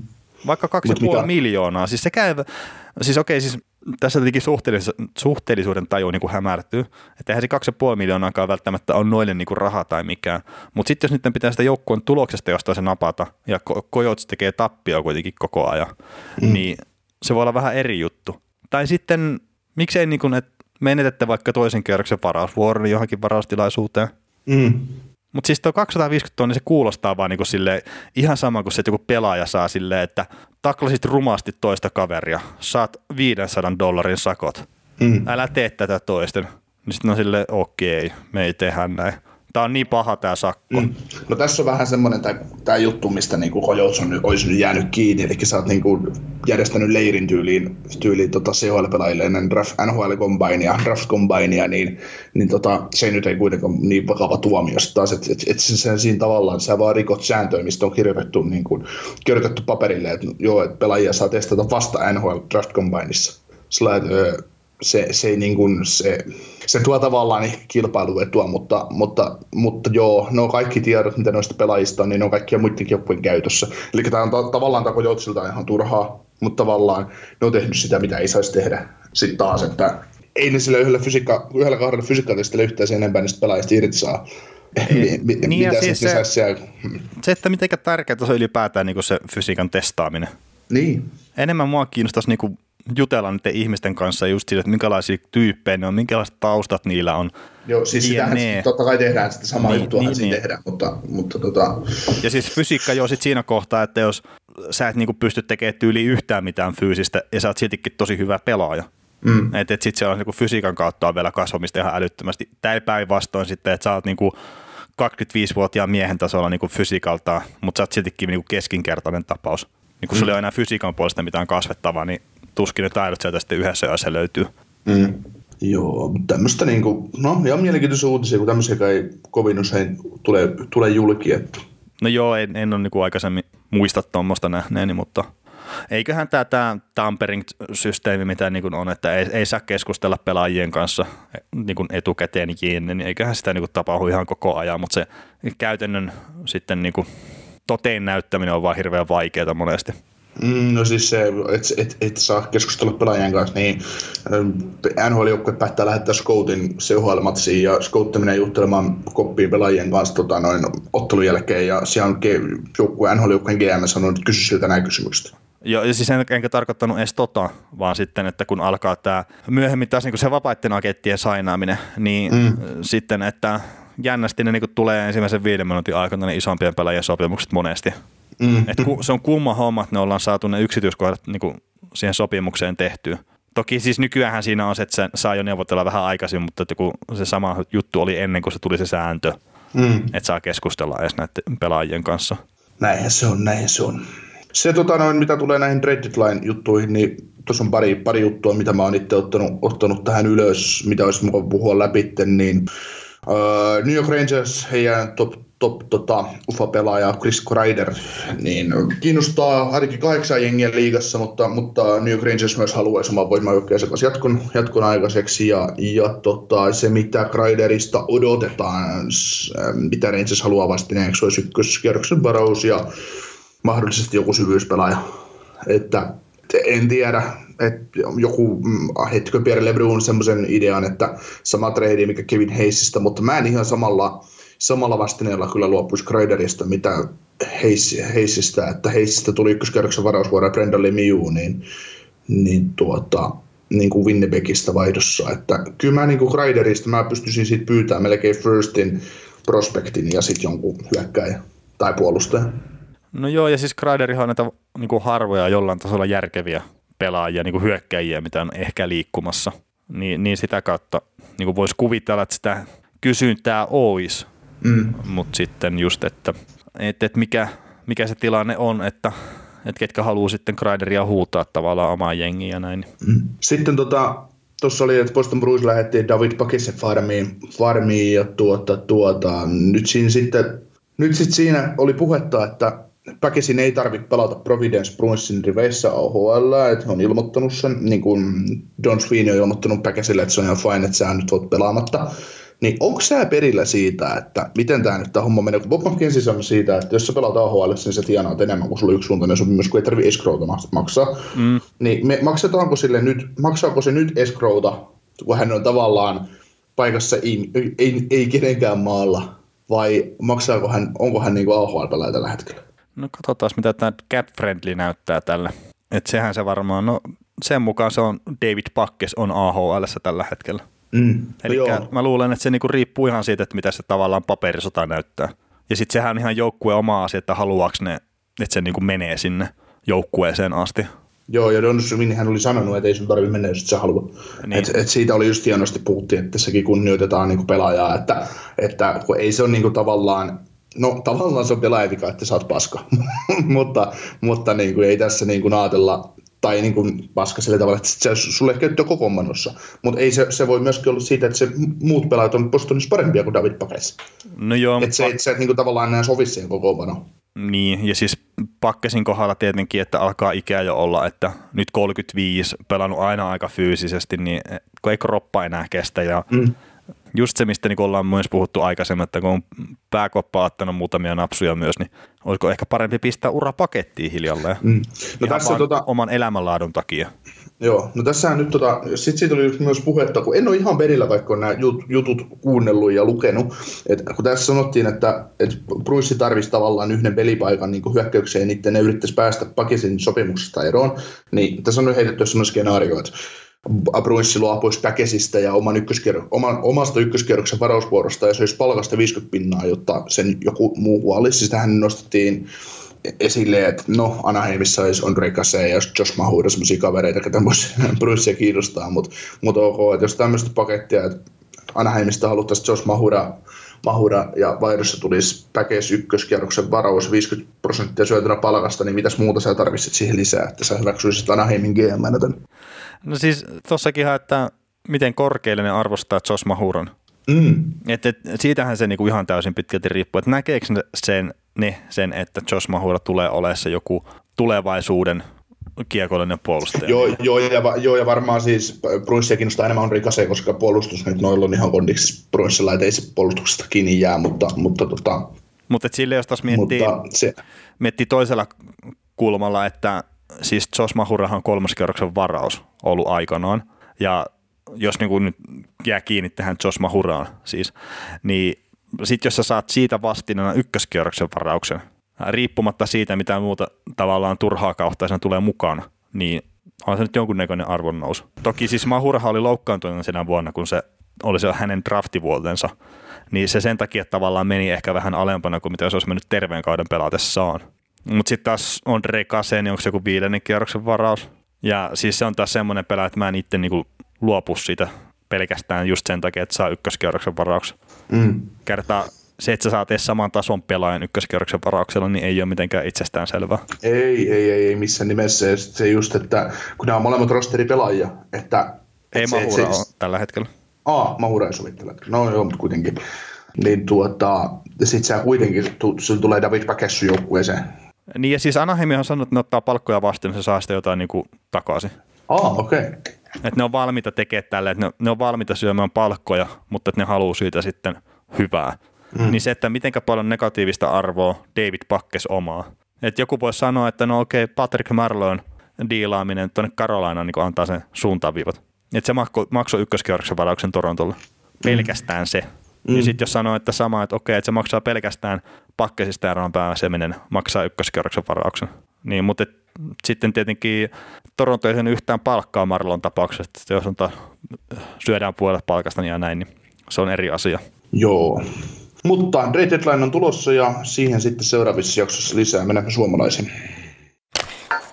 No mennään suomalaisiin ja en mä tiedä positiivisia uutisia, mutta Tuukka Raskihan on parantunut nyt tästä loukkaantumisesta, että no pelasiko se nyt jo hitto jopa viime yönä, mutta ei ole kuitenkaan siis loukkaantunut. Pelasi. Joo, ei ole loukkaantunut listalla enää ja, ja, ja Raski tammikuussa, jos katsotaan näitä tammikuun suomalaisia, niin maalivahtien osalta niin kuin selkeästi paras. Et toki pelasi vaan viisi peliä, mutta et sitten 95,1 torjuntaprosenttia, 1,72 päästettyä maalien keskiarvo, niin ne on aika kovia, että melkein ainut maalivahti, mikä kannattaa millään tavalla mainita niin kuin tilastojen puolesta, on tuo Tuukka Raski. Että. Et hienoa, että tuo All Stars-tauko niin kuin riitti parantaa vamman, vai, vai oliko sitten ni, sittenkään ehkä niin pahasti loukkaantunut? Jää vaan pohdintaa. Mutta tota, pitäisikö Roope Hintsi mainita? Mainitsi. Eli jätti Tampaa vastaan pelin kesken ylävartalovamman takia ja ei ole sen jälkeen tota sitten näkynyt kentillä. Ja Joo, pelasi yhden vaihdon vaan siinä pelissä. joo, Ja 42 peliä nyt on pelannut tällä kaudella 15 maalia ja 24 pistettä, niin olisi ihan kiva nähdä tuota Hintsin poikaa kyllä ihan terveenäkin tuolla kaukalla. Tuntuu, että viime aikoina on ollut vähän loukkaantumisia. Joo. Et, et, eipä siinä. Ja sitten St. Louis Plusin puolella niin Ville Husso ja Niko Mikkola on tehnyt jatkosopimukset. Oliko nämä molemmat jopa yksisuuntaiset sopimukset? Joo. Nonni. Tota, pelaako Husso ensi kaudella NHL? Öö, ne voisi jonkun peli saada ehkä, mutta, mutta en mä usko. Joo, kun tää, Tos- tämähän oli niin kuin jotain spekulaatiota näin siitä, että jos Jake Allen ostetaan ulos, mutta mä vaan sitä, että eikö se ole niin pelannut tällä kaudella jopa niin suhkot ok. On, hän on niin täyttänyt mun mielestä tällä noin kakkosmaalivahdin kriteerit oikein hyvin, taitaa 93 prosenttikin ollut jossain vaiheessa, että ei siinä mun mielestä mitään syytä, syytä ostaa Allenia ulos. Niin, Niin. niin Ei se, vaan, vaan siksi, että se on palkkoja, ja koska meillä on N katsomaton kortti nousemassa kakkosmaalivahdiksi. ja toki siis jos Jake Allen myydään jonnekin, niin sitten se on eri asia. ei sitä, ei sitä osta ulos kannata kyllä. niin, niin, se kuulostaa hassulta kyllä. Joo, Nik- Niko Mikkolan kohdalla niin vaikea nähdä sitten, no tietenkin olisi nyt muutamia pelaajia päässyt pyöriä tuolla NHL puolella, mutta, että, että, mutta sen isompaa uraa niin kuin tällä hetkellä on vaikea nähdä Mm. itse. No siis kyllä mä, kyllä mä luulen, että sit, sit nousee, äh, siis Niko Mikkolasta tulee ennen NHL-pelaajia kuin Ville Hussusta, koska niitä paikkoja on ensinnäkin enemmän. Ja Niko Mikkola on kuitenkin se, taitaa olla se farmin paras puolustaja, ja sitten tuosta saattaa se Pietrangelo lähteä edestä pois ja muuta, niin siinä on, siinä on ensi kaudeksi ihan hyvät, hyvät saumat, että Mikkola nousee. Joo, ja siis Mikkolahan oli silleen, mitä mä katoin jotain niitä pelejä, kun se pelasi, niin se pelasi silleen niin kuin puolustuksellisesti ihan solidia peliä. Ja sitten jos se pystyy sitä tarjoilemaan enemmänkin, niin mikä siinä sitten? Joo. Oliko muuten suomalaisista jotain muuta kuin, että katsoo näitä kenttäpelaajia vähän, että mitä on tammikuun aikana tapahtunut? No ei ole mitään. Joo, tota, tammikuun, että jos Raski haluaa nostaa tavallaan tammikuun Suomi-tähdistöön, niin se olisi niin kuin ihan mahdollista, toki vaan viisi peliä pelattuna, mutta kuitenkin niin sen pystyisi ehkä tekemään, mutta jos lähtee tästä hyökkäistä katsomaan tai kenttäpelaajista ylipäätään, niin pakko nostaa esiin toi Esa Lindeli 10 peliä ja tehot 1 plus 8, eli 9 pistettä kokonaisuudessaan. Niin en yllättänyt, tai en uskonut näkeväni Lindeliä tuossa top kolmosessa suomalaisten pisteissä. Se on, kun Heiskanen oli vähän aikaa pois, niin Lindelin nostaa kiekollista peliä ja, ja tota, se alkaa paukkuu. Äh, niin, ja siis joukkuessa, mikä ei osaa tehdä maaleja niin kuin asialla uhatenkaan. Mm. Joo, ei, jos on tyhjä maali, niin ampuu ohi mieluummin. Mutta ihan niin kuin silleen mielenkiintoinen nosto. Ja sitten tietenkin pistepörssin kädessä suomalaisittain, niin Teuvo Teräväinen 11 pelin tehot 4 plus 6, eli 10 pistettä. Niin ei sekään välttämättä semmoinen nimi ole, mikä siellä niin kuin olisi uskonut näkevänsä. Olkoonkin, että Teräväinen on pannut hemmetin hyvin jo pitkä aikaa. Oh, no, no, siis niin kuin, häne, hänestä puhuta niin paljon, mitä pitäisi puhua. Niin, mutta sitten just Barkovi 9 pistettä, Sebastian Aho 8 pistettä, Patrick Laine 7 pistettä, Mikko Rantanen 7 pistettä, niin noihan on ne kaverit, mitkä pitäisi olla siellä Mm. kärjessä. Ja siis toki Aho, Rantanen etenkin, niin varmaan ehkä vähän enemmän odotetaan kuin alle piste per pelitahtia. Mm. Ja sitten, no nostetaan tuo Mikael Granlund vielä nyt esiin, kun se on tuolla kymmenentenä Suomi pelaajien pisteessä, niin 12 peliin neljä maalia, ei yhtään syöttöä. Joo, teki ihan hienon maalin muuten Torontoa vastaan. Joo, teki. Ja siis nyt on muutamissa viime päivässä onnistunut maalin teossa, niin kuin toi tilastokin tietenkin kertoo, mutta ei syöttöpisteitä ei kyllä tipahtele. Että, että se, on mielenkiintoista nähdä, että mitä sille tapahtuu tuossa tosiaan muutaman viikon sisällä, että jatkaako tuossa kaupungissa vai ei, että puolisohan siellä on taas paksuna, niin eikö se olisi muuton aika silloin? Et niin, Sitä just piti sanoa, että nyt on niinku semmoiset, niinku vireet ilmassa, että kohta taas Granlundia kaupataan. niin. Mitä sä, mitä sä luulet muuten, jos Granundi lähtisi kauppaan Nashvillesta, että mitkä olisi sellaisia niin potentiaalisia organisaatioita, mihin, mihin Mikael Granlund toisi niin jotain lisää? Niin, siis mikä Stanley Cupia havitteleva joukkue haluaisi ottaa Mikael Granlundin just nyt? On se toinen kysymys. Mutta siis, okei, okay. Pittsburgh Penguins haluaa Alex Kallentsakista ero. Niin entäs jos heittää tämmöisen Kallentsakki Granlundiin? Päittäin, hockey trade. Niin, ihan siis tämä nyt on ensimmäinen ajatus, mikä tuli mieleen, eikä mun mielestä välttämättä edes hirveän hyvä ajatus, mutta kuitenkin, että siinä olisi kaksi pelaajaa, jos maisemanvaihdoksia ja molemmilla loppuu sopimus tähän kauteen ja Mm-mm. Enkä sitten ole katsonut kyllä esimerkiksi tuota palkkojen puolesta molemmille jenginen läpi edes, mutta se varmaan pystyy sen palkat tasoittelemaan tarvittaessa sitten. No kyllä mä luulen, mä luulen että Granlundille voisi olla paljon enemmän käyttöä, käyttöä Crosbyn tai Malkinin laidassa kuin tota Johanssenin tai Duchenin laidassa. Että, et siitä saataisiin se joukkue saisi enemmän irti. Ja sitten siinä on sitten kuitenkin, kun puhutaan Pittsburghista, että minkä takia Katseniak ei ole sinne sillä sopinut, niin se on se työmoraali, mikä on siis Penguinsissa älyttömän kova. Niin Granlundilta se työmoraali ei ainakaan uupu. Juu ei, ja sitten... Se, se, se ainakin pysyy vakiona siellä. Niin, niin, että olisiko se Kalentsekin työmoraali sopisi paremmin sitten tuonne tonne niin Nashvillen paitaan. Niin, voisi vedellä vähän, vois vedellä vähän siellä sun täällä ja tollaan noin ja tällään näin. No, no ei tietenkin ikävä sanoa, sanoa mitään tuommoista, että eiköhän on kaikki tie, niin kuin NHL suht kovaakin duunia. Että. Mm, tekee, tekee. No, mutta, mutta se yksityiskohtiin panostaminen erottaa sitten ne parhaat Joo, mä luulen, että se olisi molempien uran kannalta ihan hyvä, hyvä vaihto, ja sitten kuitenkaan ei siinä Kaltseniakin, jokinkaan pudotuspelichanssit menisi, että kyllähän se Nashville edelleen voi pudotuspeleihin nousta, mutta, mm. mutta, tota, mutta kyllä sieltäkin vaaditaan vaan voittoja. niin, niin, kyllä, kyllä. Eikä se Pittsburghikään voi niin lopettaa voittamista vielä tietenkään. Ei, mutta Pittsburgh on paljon terveemmässä tilanteessa. On, on, on, on. Mutta se nyt vaan tuli silleen niin kuin mieleen, että tietenkin Pittsburgh on uhistettu Jason Shackeria tälleen, että – että jotakin hyökkäjä niin ilmeisesti on hakemassa siellä. Kyllä. Mutta muuten silleen vaikea, niin kuin, että Granlundin kausi on ollut niin vaikea, että mikä organisaatio halusi ottaa sen kanssa sit sen riskin. Mm. Että se pitäisi olla sitten joku, en mä tiedä, Arizonassakaan välttämättä tilaa enää ja, ja näin, mutta että se pitäisi olla joku semmoinen organisaatio, mikä niin kuin, no miten nyt sanoisi, että ne voi ottaa Granlundin tavallaan syvyyshyökkäjäksi ilman, että ne ottaa siltä liikaa. Mm. Et esimerkiksi, se... no sanotaan St. Louis Blues, jos Tarasenko ei kato tervehdy, tai ilmeisesti ei tervehdy niin pelikuntoon runkosarjan aikana, niin sitten hän voisi tavallaan käyttää sen palkkatilan, mikä Tarasenkota vapautuu, kun se on IR-listalla niin Graalundiin, ja sitten jos Graalundi ei tavallaan sovikaan siihen systeemiin, niin sitten se on vähän niin kuin yhden tekevää siinä kohtaa, kun pudotuspelit alkaa, jos Tarasenko on pelikunnossa.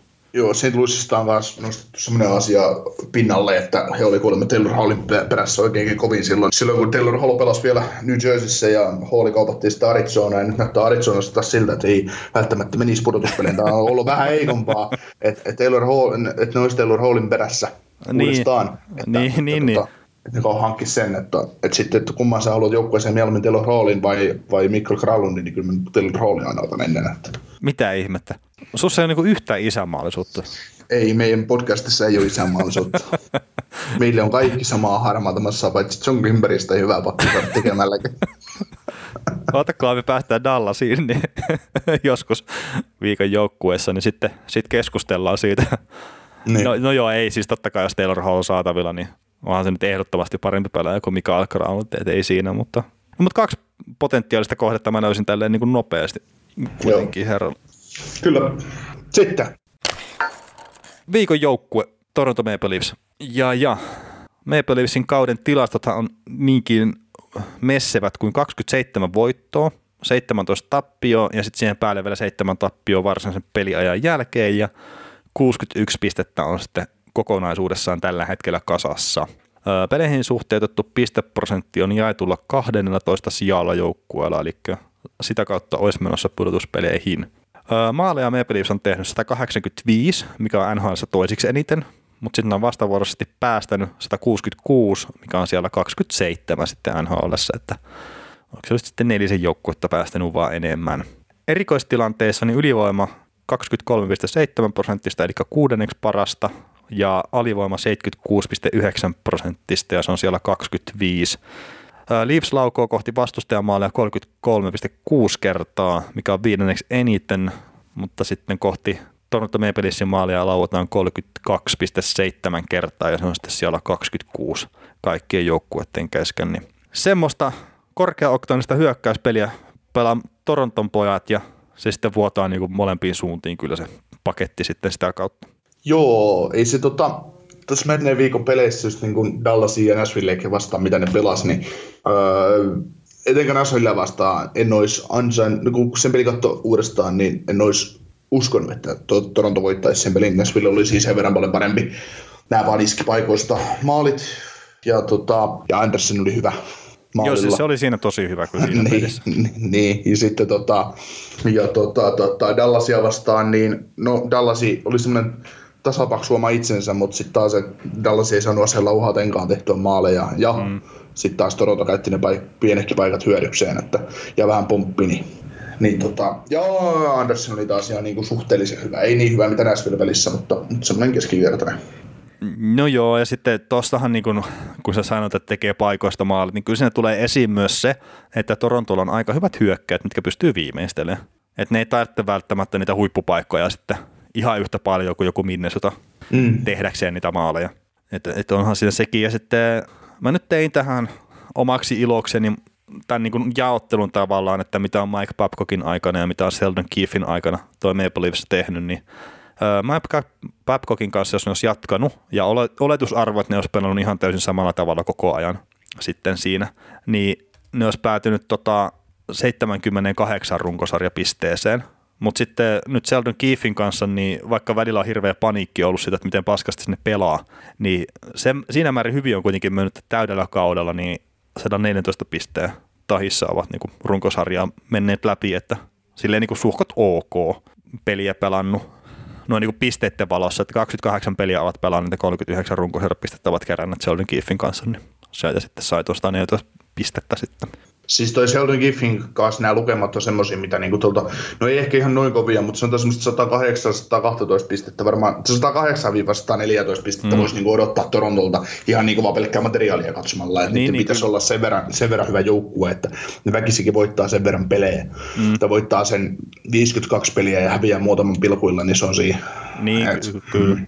Että olisiko, no siis Tampa keräsi enemmän pisteitä viime kaudella, mutta olisiko 108 pistettä tai jotain sitten keräsi viime kaudella niin runkosarjan kakkonen tai jotain mm. siis semmoista, että siis siihen nähdään, että 114 on niin tosi kova, mutta sitten tietenkin, että niillä meni aika silleen lujaa siinä alkuun Kiiffin kanssa, että tuli se pieni notkahdus ja nyt se taas pari voittoa tuossa putkea, että mikä se oikea taso on, niin mun mielestä se ei vieläkään niin kuin ihan täysin tiedossa tuon Toronton kanssa.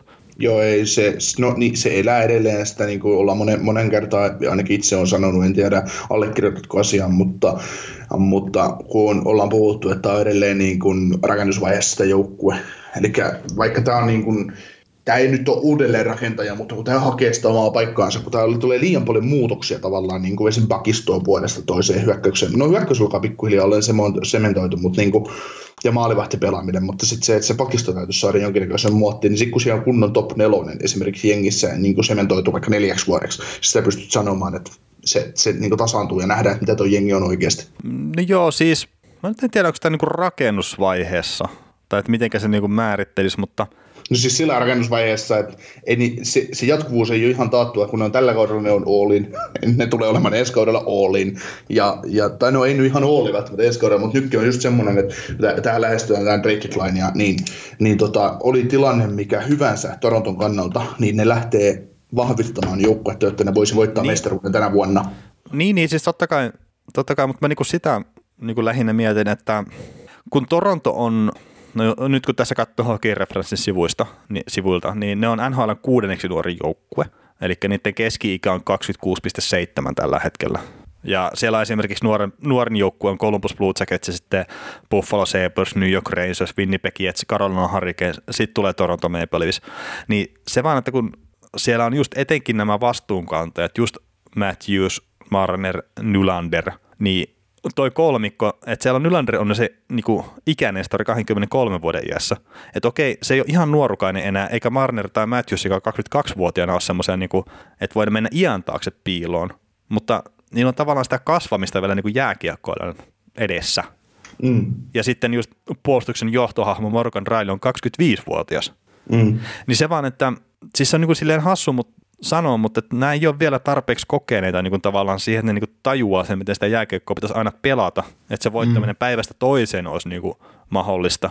Että et nämä niin kuin Sidney Crosbyt ja tämmöiset, mitkä melkein päivästä yksi tietää, että miten sitä jääkiekkoa pelataan, niin ne on aika harvinaisia. Mm. Niin Näin on. Nämä harjoittelee voittamaan. Ja mä en tiedä, niin kuin, eikö ne ole vielä hävinnyt tarpeeksi niin kuin kirvelevästi pudotuspeleissä tai jotakin. Että ne, ne ei ole niin kuin vielä hiffannut sitä hommaa. Silloin muuten NHL, NHL äänesti koko 2010-luvun kovin hienoimmaksi matsiksi tämän ottelun, missä Toronto, oli sen seljällä Bostonin kanssa Game 7. Että, että se oli, sit siitä tulikin heti, että arvostatko vai etkö arvostaa, mikä tämä tämmöinen valinta oli. Joo, se oli, itse asiassa mä kuuntelin Steve Dangle podcastin tuosta niin heti sen jälkeen, kun se valinta oli tehty, niin sehän on Toronto-vetoinen podcast, mutta ne niin kuin, ihan pikkasen otti kierroksia siitä, että et ei se voi olla, että haluatteko vaan kiduttaa meitä ja muuta, mutta No, olihan se hieno peli. No, niin.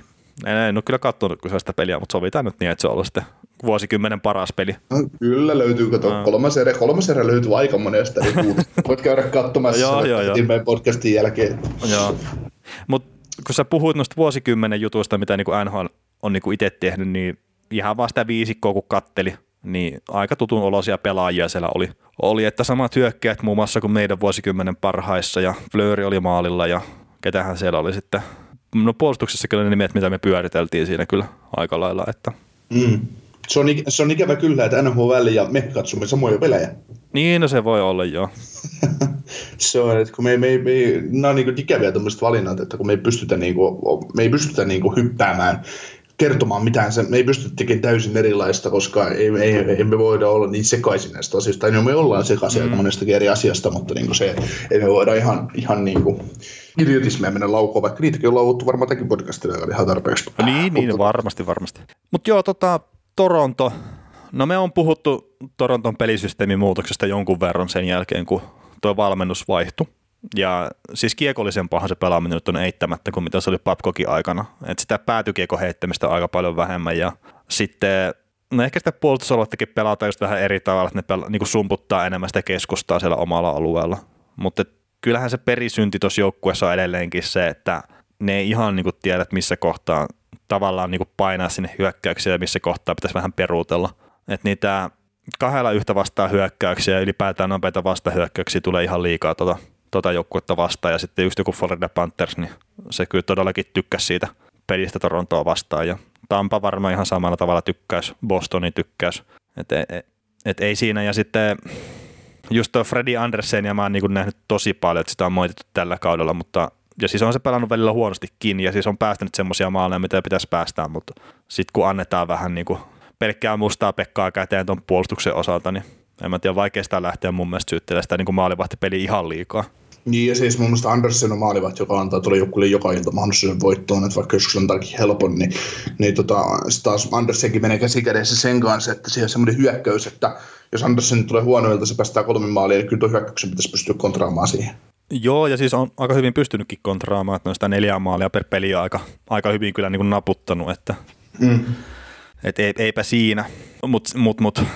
No sehän me puhuttiin itse asiassa silloin Toronton kausiennakossa mun mielestä aikanaan, että jos siellä olisi ollut joku muu maalivahti kuin Fredrik Andersen, niin Toronto ei olisi ollut pudotuspelissä edes kahdella edellisellä kaudella. Mm, ei varmastikaan. Niin just se, että tällä kaudella tilanne on myös ihan sama kyllä, että kyllä se Andersen on se kaveri, mikä on pitänyt ne tuossa pudotuspelitaistelussa mukana ja tällä hetkellä on tiukkaa tietenkin pudotuspelien suhteen, mutta kyllä mä edelleenkin näkisin, että jos eivät nyt ihan sukella, niin kyllähän siinä on niin menossa loppupeleissä.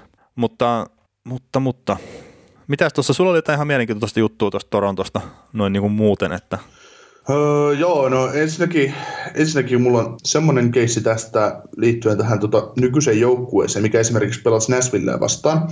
Niin otin ylös vähän, että miten tämä joukkue on rakentunut. Niin, jos katsotaan maalivahteja, niin Andersen ja Michael Hutchison on molemmat tullut kaupalla joukkueeseen, eli ei ole itse varattua maalivahtia. No sitten katsotaan puolustusta, niin öö, seitsemän puolustajaa, Dermot, Riley, Sandin, Justin Hall, Jack Muzzin, Cody Chizzy ja Tyson Barry, niin näistä Dermot, Riley ja Sandin on kaikki omia varauksia. Riley ja Sandin on ykköskerroksen varauksia ja Dermotti kakkoskerroksen varaus. Justin Hall saapui joukkueeseen niin, että hän meni vapaan agenttina, sainattiin Toronto Marleysiin ensin ja sitten Toronto Marliesista Toronto Maple Leafs sainasi hänet niin NHL-sopimukseen. Jake Massin, Cody Chizzy ja Tyson Barry tulivat kaupoilla. Jake Massin tuli vuosi takaperin, Cody Chizzy tuli viime kesänä ja Tyson Barry tuli viime kesänä. Tyson Barry tuli joukkueeseen yhdessä Alexander Kerfootin kanssa samassa kaupassa. Ja tuota, siitä päästäänkin sitten hyvällä aasisella hyökkäykseen, josta jos otetaan tähän nyt Kerfoot, Matthews, Marner, Jonsson, Nylander, Engvall, Trevor Moore, Jesus Petsas, John Tavares, Jack Hyman, Kasperi Kapanen, Freddy Kotiari ja loukkaantuneena sivussa, tällä hetkellä sivussa oleva Ilja Mikheev. Ja näistä Matthews, Marner, Nylander ja Kathier on entisiä ykköskerroksen varauksia niin kuin joukkueen toimista. Ja sitten Andreas Jonsson, Bjerengval, ruotsalaishyökkäjät, niin, niin on entisiä seitsemän, seitsemännen kierroksen varauksia. Eli tästä päästään siihen, että joukkueessa on yhdeksän pelaajaa, jotka on niin omia varauksia tämän, tämän, tämän hetken joukkueesta. Ja sitten tota, hyökkäjistä vielä, niin Trevor Moore, Moore tuli joukkueeseen free agenttina 2016, Jason Spezza tuli free agenttina viime kesänä, John Tavares tuli free agenttina 2018 ja ja tota, Mick Have tuli viime kesänä KHLstä free agenttina joukkueeseen. Kasperi Kapanen, Jack Haiman ja Kerfuutti nykyjengin hyökkäjistä tuli sitten tradien kautta. Ja tota, sitten jos otetaan ihan toi, hypätään tuon Haveen sen verran, että Mick Have teki viime kaudella KHL runkosarjaan 23 plus 22. Tehopistettä eli oli 21. tai 21. KHL pistepörssissä ja pudotuspelissä 13 peliin 4 plus 7. Ne otetaan vertailuksi tämä Kirill Gabritsov, jota nyt Minnu Stefanit aina hehuttaa, että koska se tulee NHL ja koska se tulee dominoimaan NHL, niin Gabritsov tietysti vähän eri työkalupakkilla pelaa mitä Mikhev, mutta viime kaudella 30 plus 21 teki 51 pistettä, eli, eli 6 pistettä enemmän mitä Mikhev. Ja nyt katsotaan, miten Mikhev no, esimerkiksi millaiset pelaajiksi hän on, hän on niin NHL muotoutunut, niin äh, jos KHL sitten tavallaan 5-6 pistettä vähemmän mitä KHL yksi supertähdistä, niin kyllä sitten niin tuolla Kabritsovillakin, niin kyllä hänenkin täytyy sitten siinä vaiheessa olla tosi hyvä, kun hän joku, joku päivä NHL tulee, että hänestä tulee niin semmoinen 40 maalimies tai 30 maalimies ei NHL. Et nyt on niin kuin Kuusevistakin nähty, että viime kaudella yli 80 pistettä KHL runkosarjaa, mutta mutta tota, on, on ollut vähän vaikea Devilsissä, mutta toisaalta, että, että tota, Devils on kanssa, että se ei ihan ole samanlaisia ketju, ketjukavereita niin kuin suhteessa Kussevin tasolla tarjolla välttämättä, mitä Kussevilla oli sitten tuolla Pietarissa. Että. Mutta ihan tämmöinen niin nopea katsaus tähän, tähän, tähän jengiin, että tämä on niin aika hyvin näissä drafteissa onnistunut, onnistunut että, tai että ne on saanut näitä hyvin niin kuin ykkös-kakkoskierroksen varauksia sisään ja sitten on pari seiskokierroksen varaustakin. Että. Joo, ja no noista jos pelaajista niin kuin esimerkiksi ottaa tuon Andreas Jonssonin niin kuin esille, niin sillä oli muistaakseni tämmöinen juttu taustalla, että silloin kun se on aikanaan varattu, niin se ei ole oikein kuntotesteissä pärjännyt ja sitten myöhemmin on niin tutkittu asia, että no mikä hänellä on, ja sitten on astma löytynyt. Joo. Sitten on saatu lääkityskuntoon, niin yksi, kaksi yllättäen kaveri on sitten ruvennut pärjäämään kuntotesteissä ja kaikkea muuta, että semmoista niin kuin hyvin pikkujutusta ollut kiinni hänen toi pelaaminen niin kuin aikaisemmin.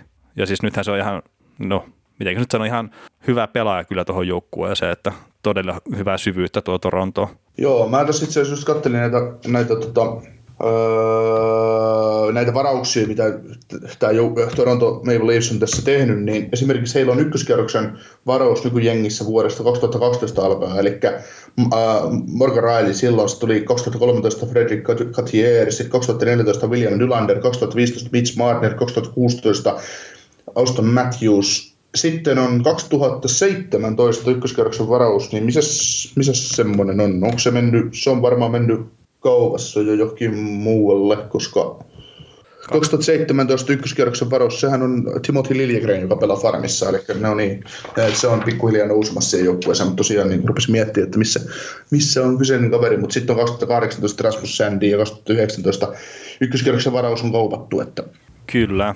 Että ihan niin kuin, ihan niin kuin tuo on onnistuttu suhteellisen hyvin näissä. Joo. Mutta sitten, jos niin ajatellaan ihan tätä pudotuspeli rania, että et miten Toronton niin loppu, loppuohjelma tässä määräytyy, niin Atlantic Divisionassa onko tuo joukkue nyt neljäs, niin, tuota, niin, niin, niin 51 peliä kerran, no sä oot monen kertaan sanonut, mutta tällä hetkellä niin joukkue on vilikortti siellä kaksi tasapisteissä Philadelphia Carolinan kanssa, ja heillä on kaikilla 61 pistettä. Ja saman verran tota noin, pelejä pelattuna, eli 51 kappaletta. Edessä on Columbus pisteen, pisteen et, etumatkalla 51 peliä pelattu. Sitten on Atlantic Divisionan kolmantena 49 peliä pelannut. Florida Panthersilla on myös 61 pistettä. Niin kyllä tuossa niinku todella pitkä tai tiukka niin loppurunkosarja tulee, mutta kun katsotaan, katsotaan tätä loppuohjelmaa, niin tästä lauantai-iltapäivästä alkaen, niin ennen trade deadlinea joukkueella on 12 peliä jäljellä, ja niistä on seitsemän kotona viisi vieraissa, kaksi back-to-backia, ja ö, pudotuspelipaikassa kiinni olevia joukkueita vastaan pelejä on kuusi. Divisionin sisäisiä otteluita viisi, idän joukkueita vastaan yhdeksän peliä ja lännen joukkueita vastaan kolme peliä. Eli tavallaan niillä on tosi helppo ohjelma ennen trade deadlinea. Eli niillä on niin luotu se mahdolliseksi, että he saa nyt voittaa pelejä. Tai niin luotu se ohjelma, että he voittaa pelejä ja sitten pystyy lataamaan trade deadlinella ja lähtee sitten viimeiseen vajan 20 ottelun puristukseen sitten hyvistä asetelmista. Mm. Ja koko loppukauden aikana Torontolla on 31 peliä jäljellä, ja tota, 16 kotona, 15 vieraissa, vain neljä back to backia. Ja sitten on divisioonan sisäisiä 14 ottelua, eli siinä on todella paljon pelejä, joissa pystytään niin kuin, ottamaan, ottamaan niin kuin, pisteitä, pisteitä ja niin kuin kaventaa eroa edellä meneviin. Että jos katsotaan Atlantikkia, niin Atlantin divisioonaa, niin Posto 7-2, Tampa 67, Florida 561 ja Toronto 61, niin siinä on niin kuin periaatteessa kaikki, kaikki muut sijat, paitsi tuo ykkössiä, niin on tavallaan auki ihan mahdollis, mahdollis, mahdollisuuksien rajoissa, mutta se vaatii myös sitä vähän tiiviimpää puolustuspeliä ja korkeaoktaanista hyökkäämistä, että mm. tuo jengi, niin kuin, jengi niin kuin pystyy. Että. Joo, jos nyt te tuota haluaa jonkun jengin poimia, niin Panthersia vastaan kolme peliä vielä jäljellä, että niistä kaikista, kun ottaa varsinaisella turpaan, niin hirveän paljon vaikeammaltahan se näyttää se tilanne sitten. Joo, ja se tarkoittaa jo sitä, että menee se suora pudotuspeli, vaikka menee mm. siinä sitten.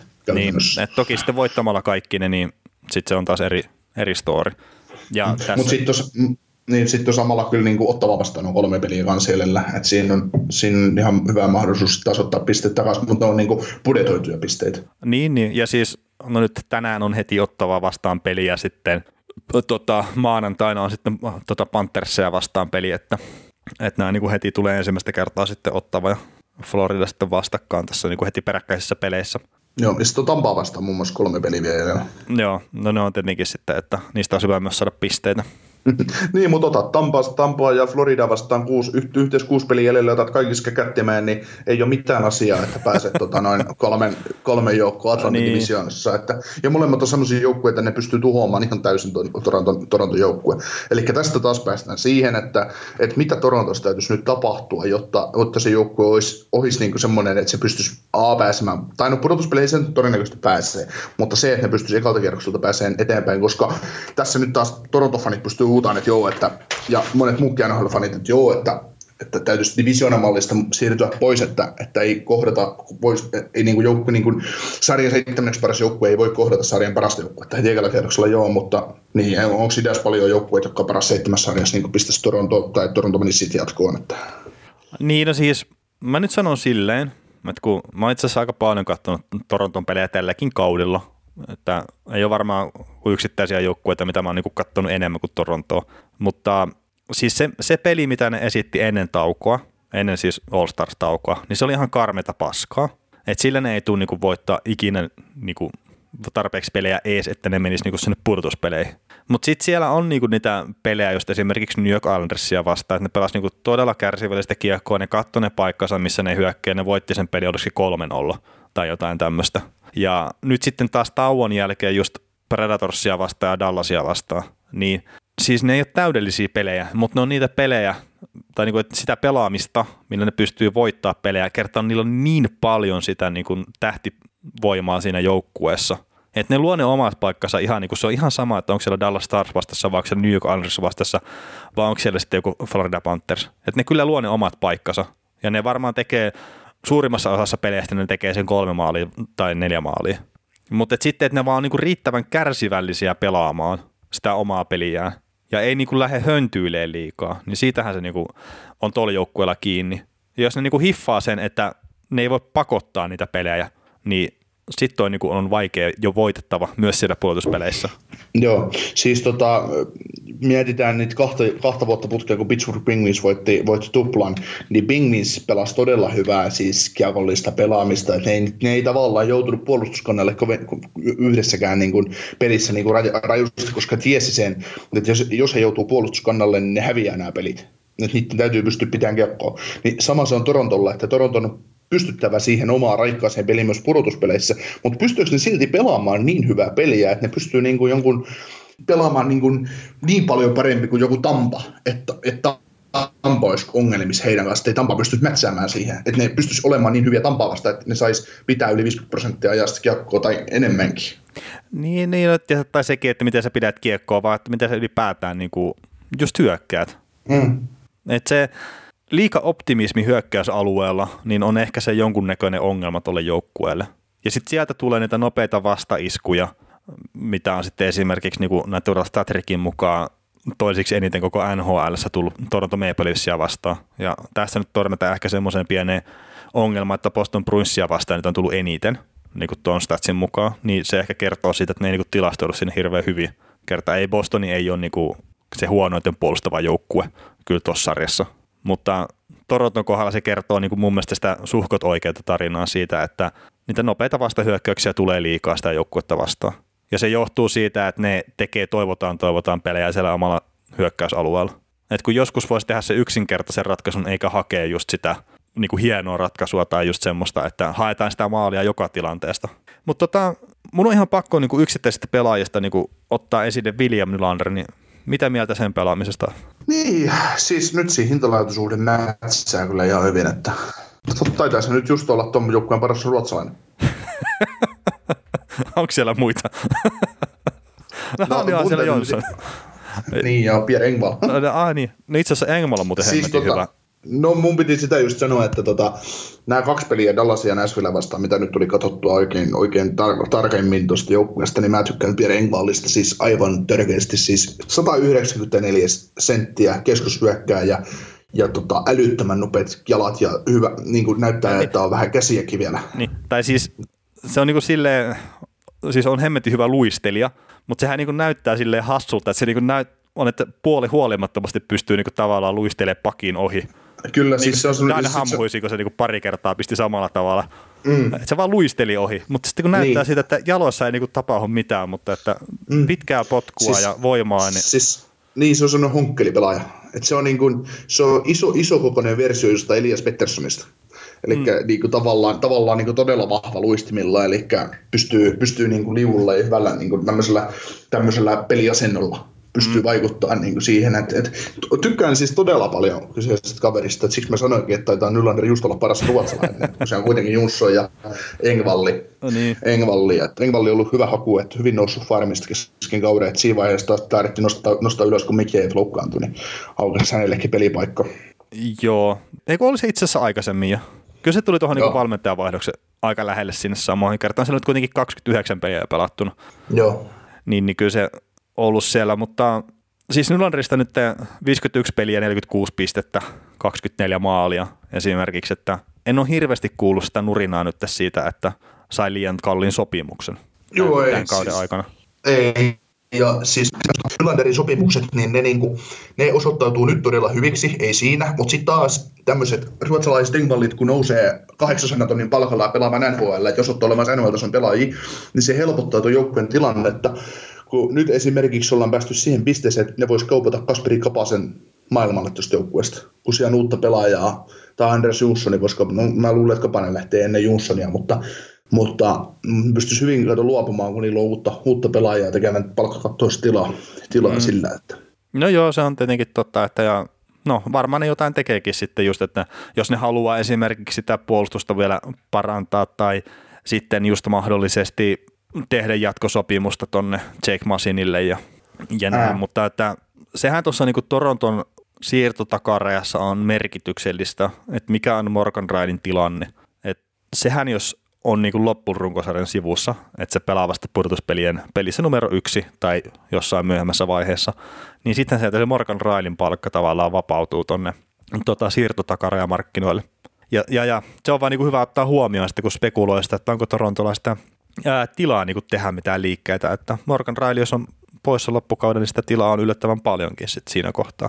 Joo, tuossa oli tota noin en tiedä, sä olit sanomassa, sanomassa vielä jotain, mutta mulla on tuohon Jake Masiniin liittyen ihan, ihan tota noin tämmöinen köyvä ehdotus.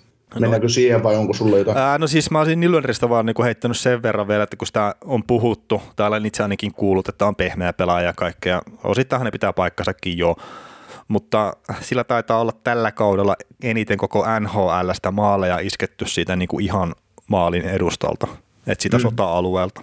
Että ei ole kyllä sinne pelännyt mennä poika nyt. Ja näyttää itse asiassa laitakamppailussakin aika paljon paremmalta kuin aikaisemmin. Joo, siis että se saa niin kuin, se on tullut vähän lihaa luittelu ympärille ja sitten niin kuin taidot on pysynyt samana liike ja peliäly, mm. mikä siihen sitten. Niin ja sitten jos on nyt hyvä fiilis pelata, niin sekin varmasti vaikuttaa. Mm. Että jos on yhtään isänsä poika, niin sillä on merkitystä ihan oikeasti. ja oliko, oliko Mikkel Dylander sitten jotenkin, jotenkin vähän niin kuin... No saatto olla vähän semmoista, sanotaan taiteilijan luonnetta. Joo. Joo, mutta me ihmeessä Jake Masini. No joo, Jake Masinhan on ilmoittanut tässä nyt, että hän haluaa jatkaa Torontossa ja hän tykkää tästä kaupungista ja varmasti ei, ei, ei, ei niin kuin mene yhtään niin kuin vähättelemään hänen kommenttejaan, mutta mutta tuota, pyörittelin tuossa mielessäni ja paperilla oikein näitä Jake Massin kuvioita, niin tällä hetkellä Jake Massinin palkka olisi 4 miljoonaa, kun losi taisi syödä siitä vähän, mutta tota, jos ajatellaan, ajatellaan niin kuin, että Jake Massin syö tällä hetkellä käpistä 4,9 prosenttia, niin jos verrataan Jake Massinin 30-vuotias, 30-vuotias puolustaja logo vasemmalta puolelta, niin jos verrataan, että otetaan verukiksi vaikka Ray McDonough, jolla pitkä sopimus Tampa Bayn kanssa hintaan 675 per kausi, niin mä luulen, että Jake Massinin jatkosopimus alkaa kutosella ja sille maksimissaan, tai siis kutosella se alkaa vähintään, mutta enempää Torontoon ei missään nimessä tulisi maksaa kyseelle kaverille palkkaa, koska mitä mekin käytiin keskustelua siitä, että jo ennen podcastia, eli Jake Masin, Masin kun ikää tulee vähän lisää vielä ja on sen tyylinen puolustaja, että saattaa alkaa jalka painaa niin kuin jollain Brett Seabrookilla esimerkiksi, niin se voi olla tuhon tuomittu juttu, että sille paukutetaan se kahdeksan kertaa, kahdeksan kertaa seitsemän ja morjes. Mm. Niin nyt kun mietitään, mietitään Toronton kannalta tätä keissiä, keissiä ihan silleen, että heidän pakiston tilannetta, niin niillä on vasemman puolen pakkeja, tai vasemma, vasemmalla puolella pelaavia pakkeja, vasemmalta laukavia pakkeja tulossa niin Helmasinin lisäksi nyt Dermotti ja Sandin. Sandin on noussut nyt NHL puolelle Morgan Railin loukkaantumisen vuoksi ja varmaan ihan ansainnutkin sen paikan sinne. Ei siinä mitään. On ollut itse asiassa tosi vakuuttava mun mielestä. On, on. Sitten on tota, noin, just Travis Dermott, joka loukkaantumisen jälkeen nyt ollut sit niin kuin ihan top 4 puolustajatusjoukkuessa ja tavallaan, että on ansainnut sen paikkaansa tuonne jengiin, ei, ei, ei siinä mitään. Ja sitten Martin Maritsin nyt on seiska, pakki ja en nyt anna hänelle oikeastaan minkään sortin arvoa, koska on huono puolustaja. En välitä sen enempää. Mm, no sama. Niin, niin, minkä takia, minkä takia sä lähtisit ikinä tekemään Jake Massinille neljä viiden vuoden jatkoa, kun sulla on siellä oma, pari omaa laadukasta varausta tulemassa ja todistanut se, että on tarpeeksi hyviä nhl No siis kyllähän ne tarvii sitä Jake Massinin tyylistä puolustajaa, siis joku, joka pystyy tekemään niin jopa fyysisellä osa-alueella jotakin. Että mm-hmm. okei, siis kyseessä on 30 kaveri, niin kaksi-kolme vuotta sopimusta, jos saavat tehty, niin se olisi ehkä se optimi. Mm.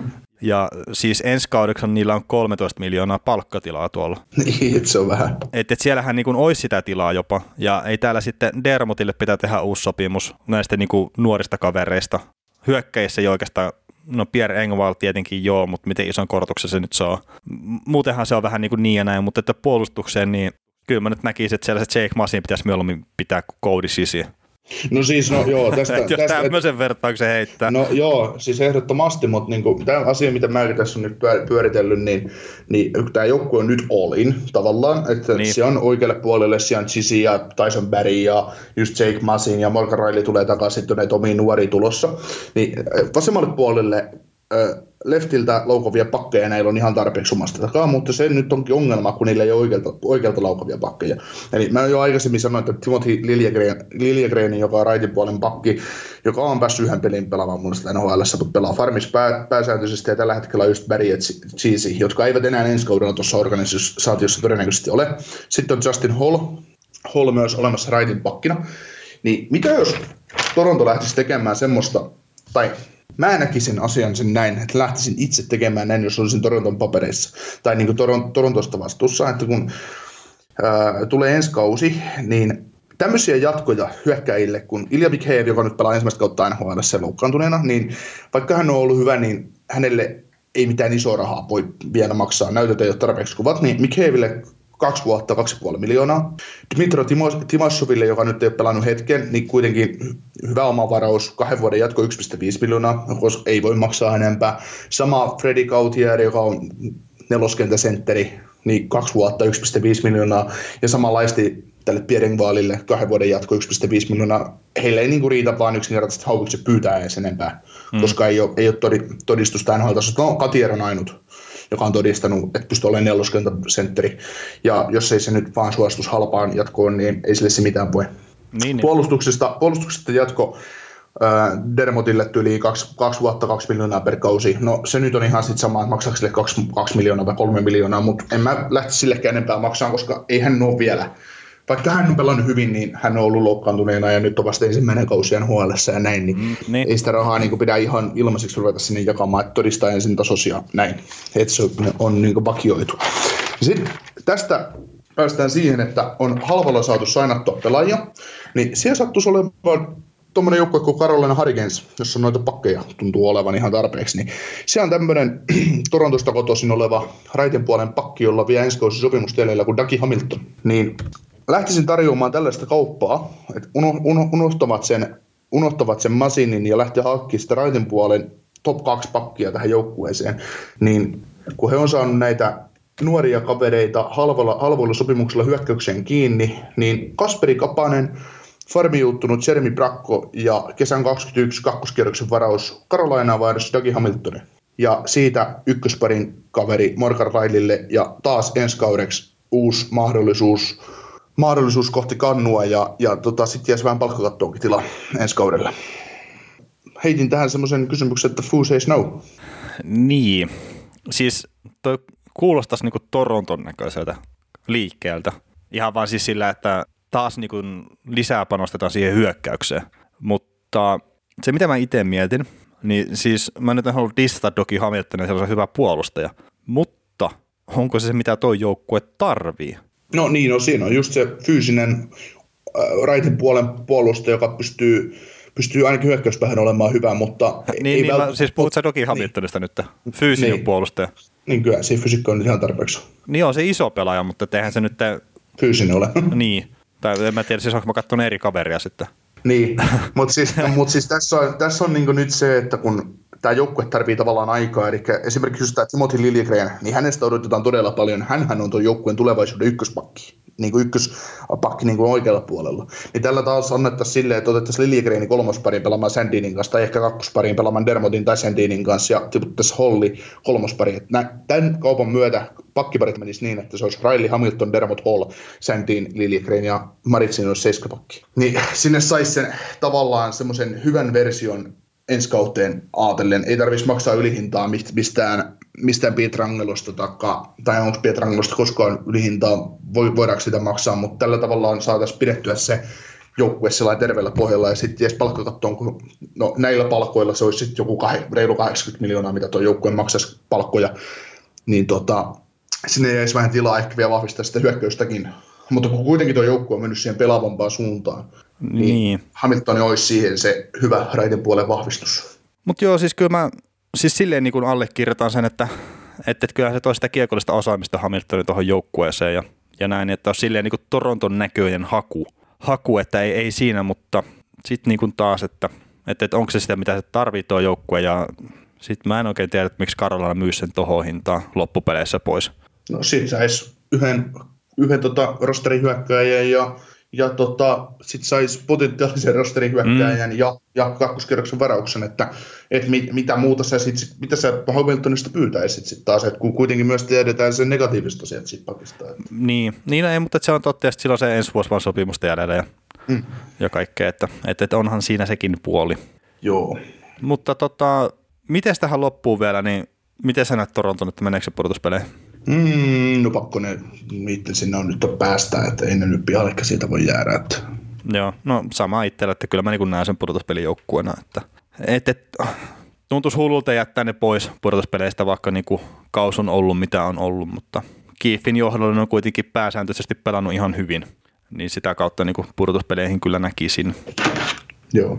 Mutta joo, ehkä tämä viikko rupeaa olemaan tässä hiljalleen ja, ja, ja kiitämme kaikkia kuuntelijoita, jotka olette tänne asti meidän kanssa sinnitelleet ja palataan taas viikon päästä asiaan. Kyllä.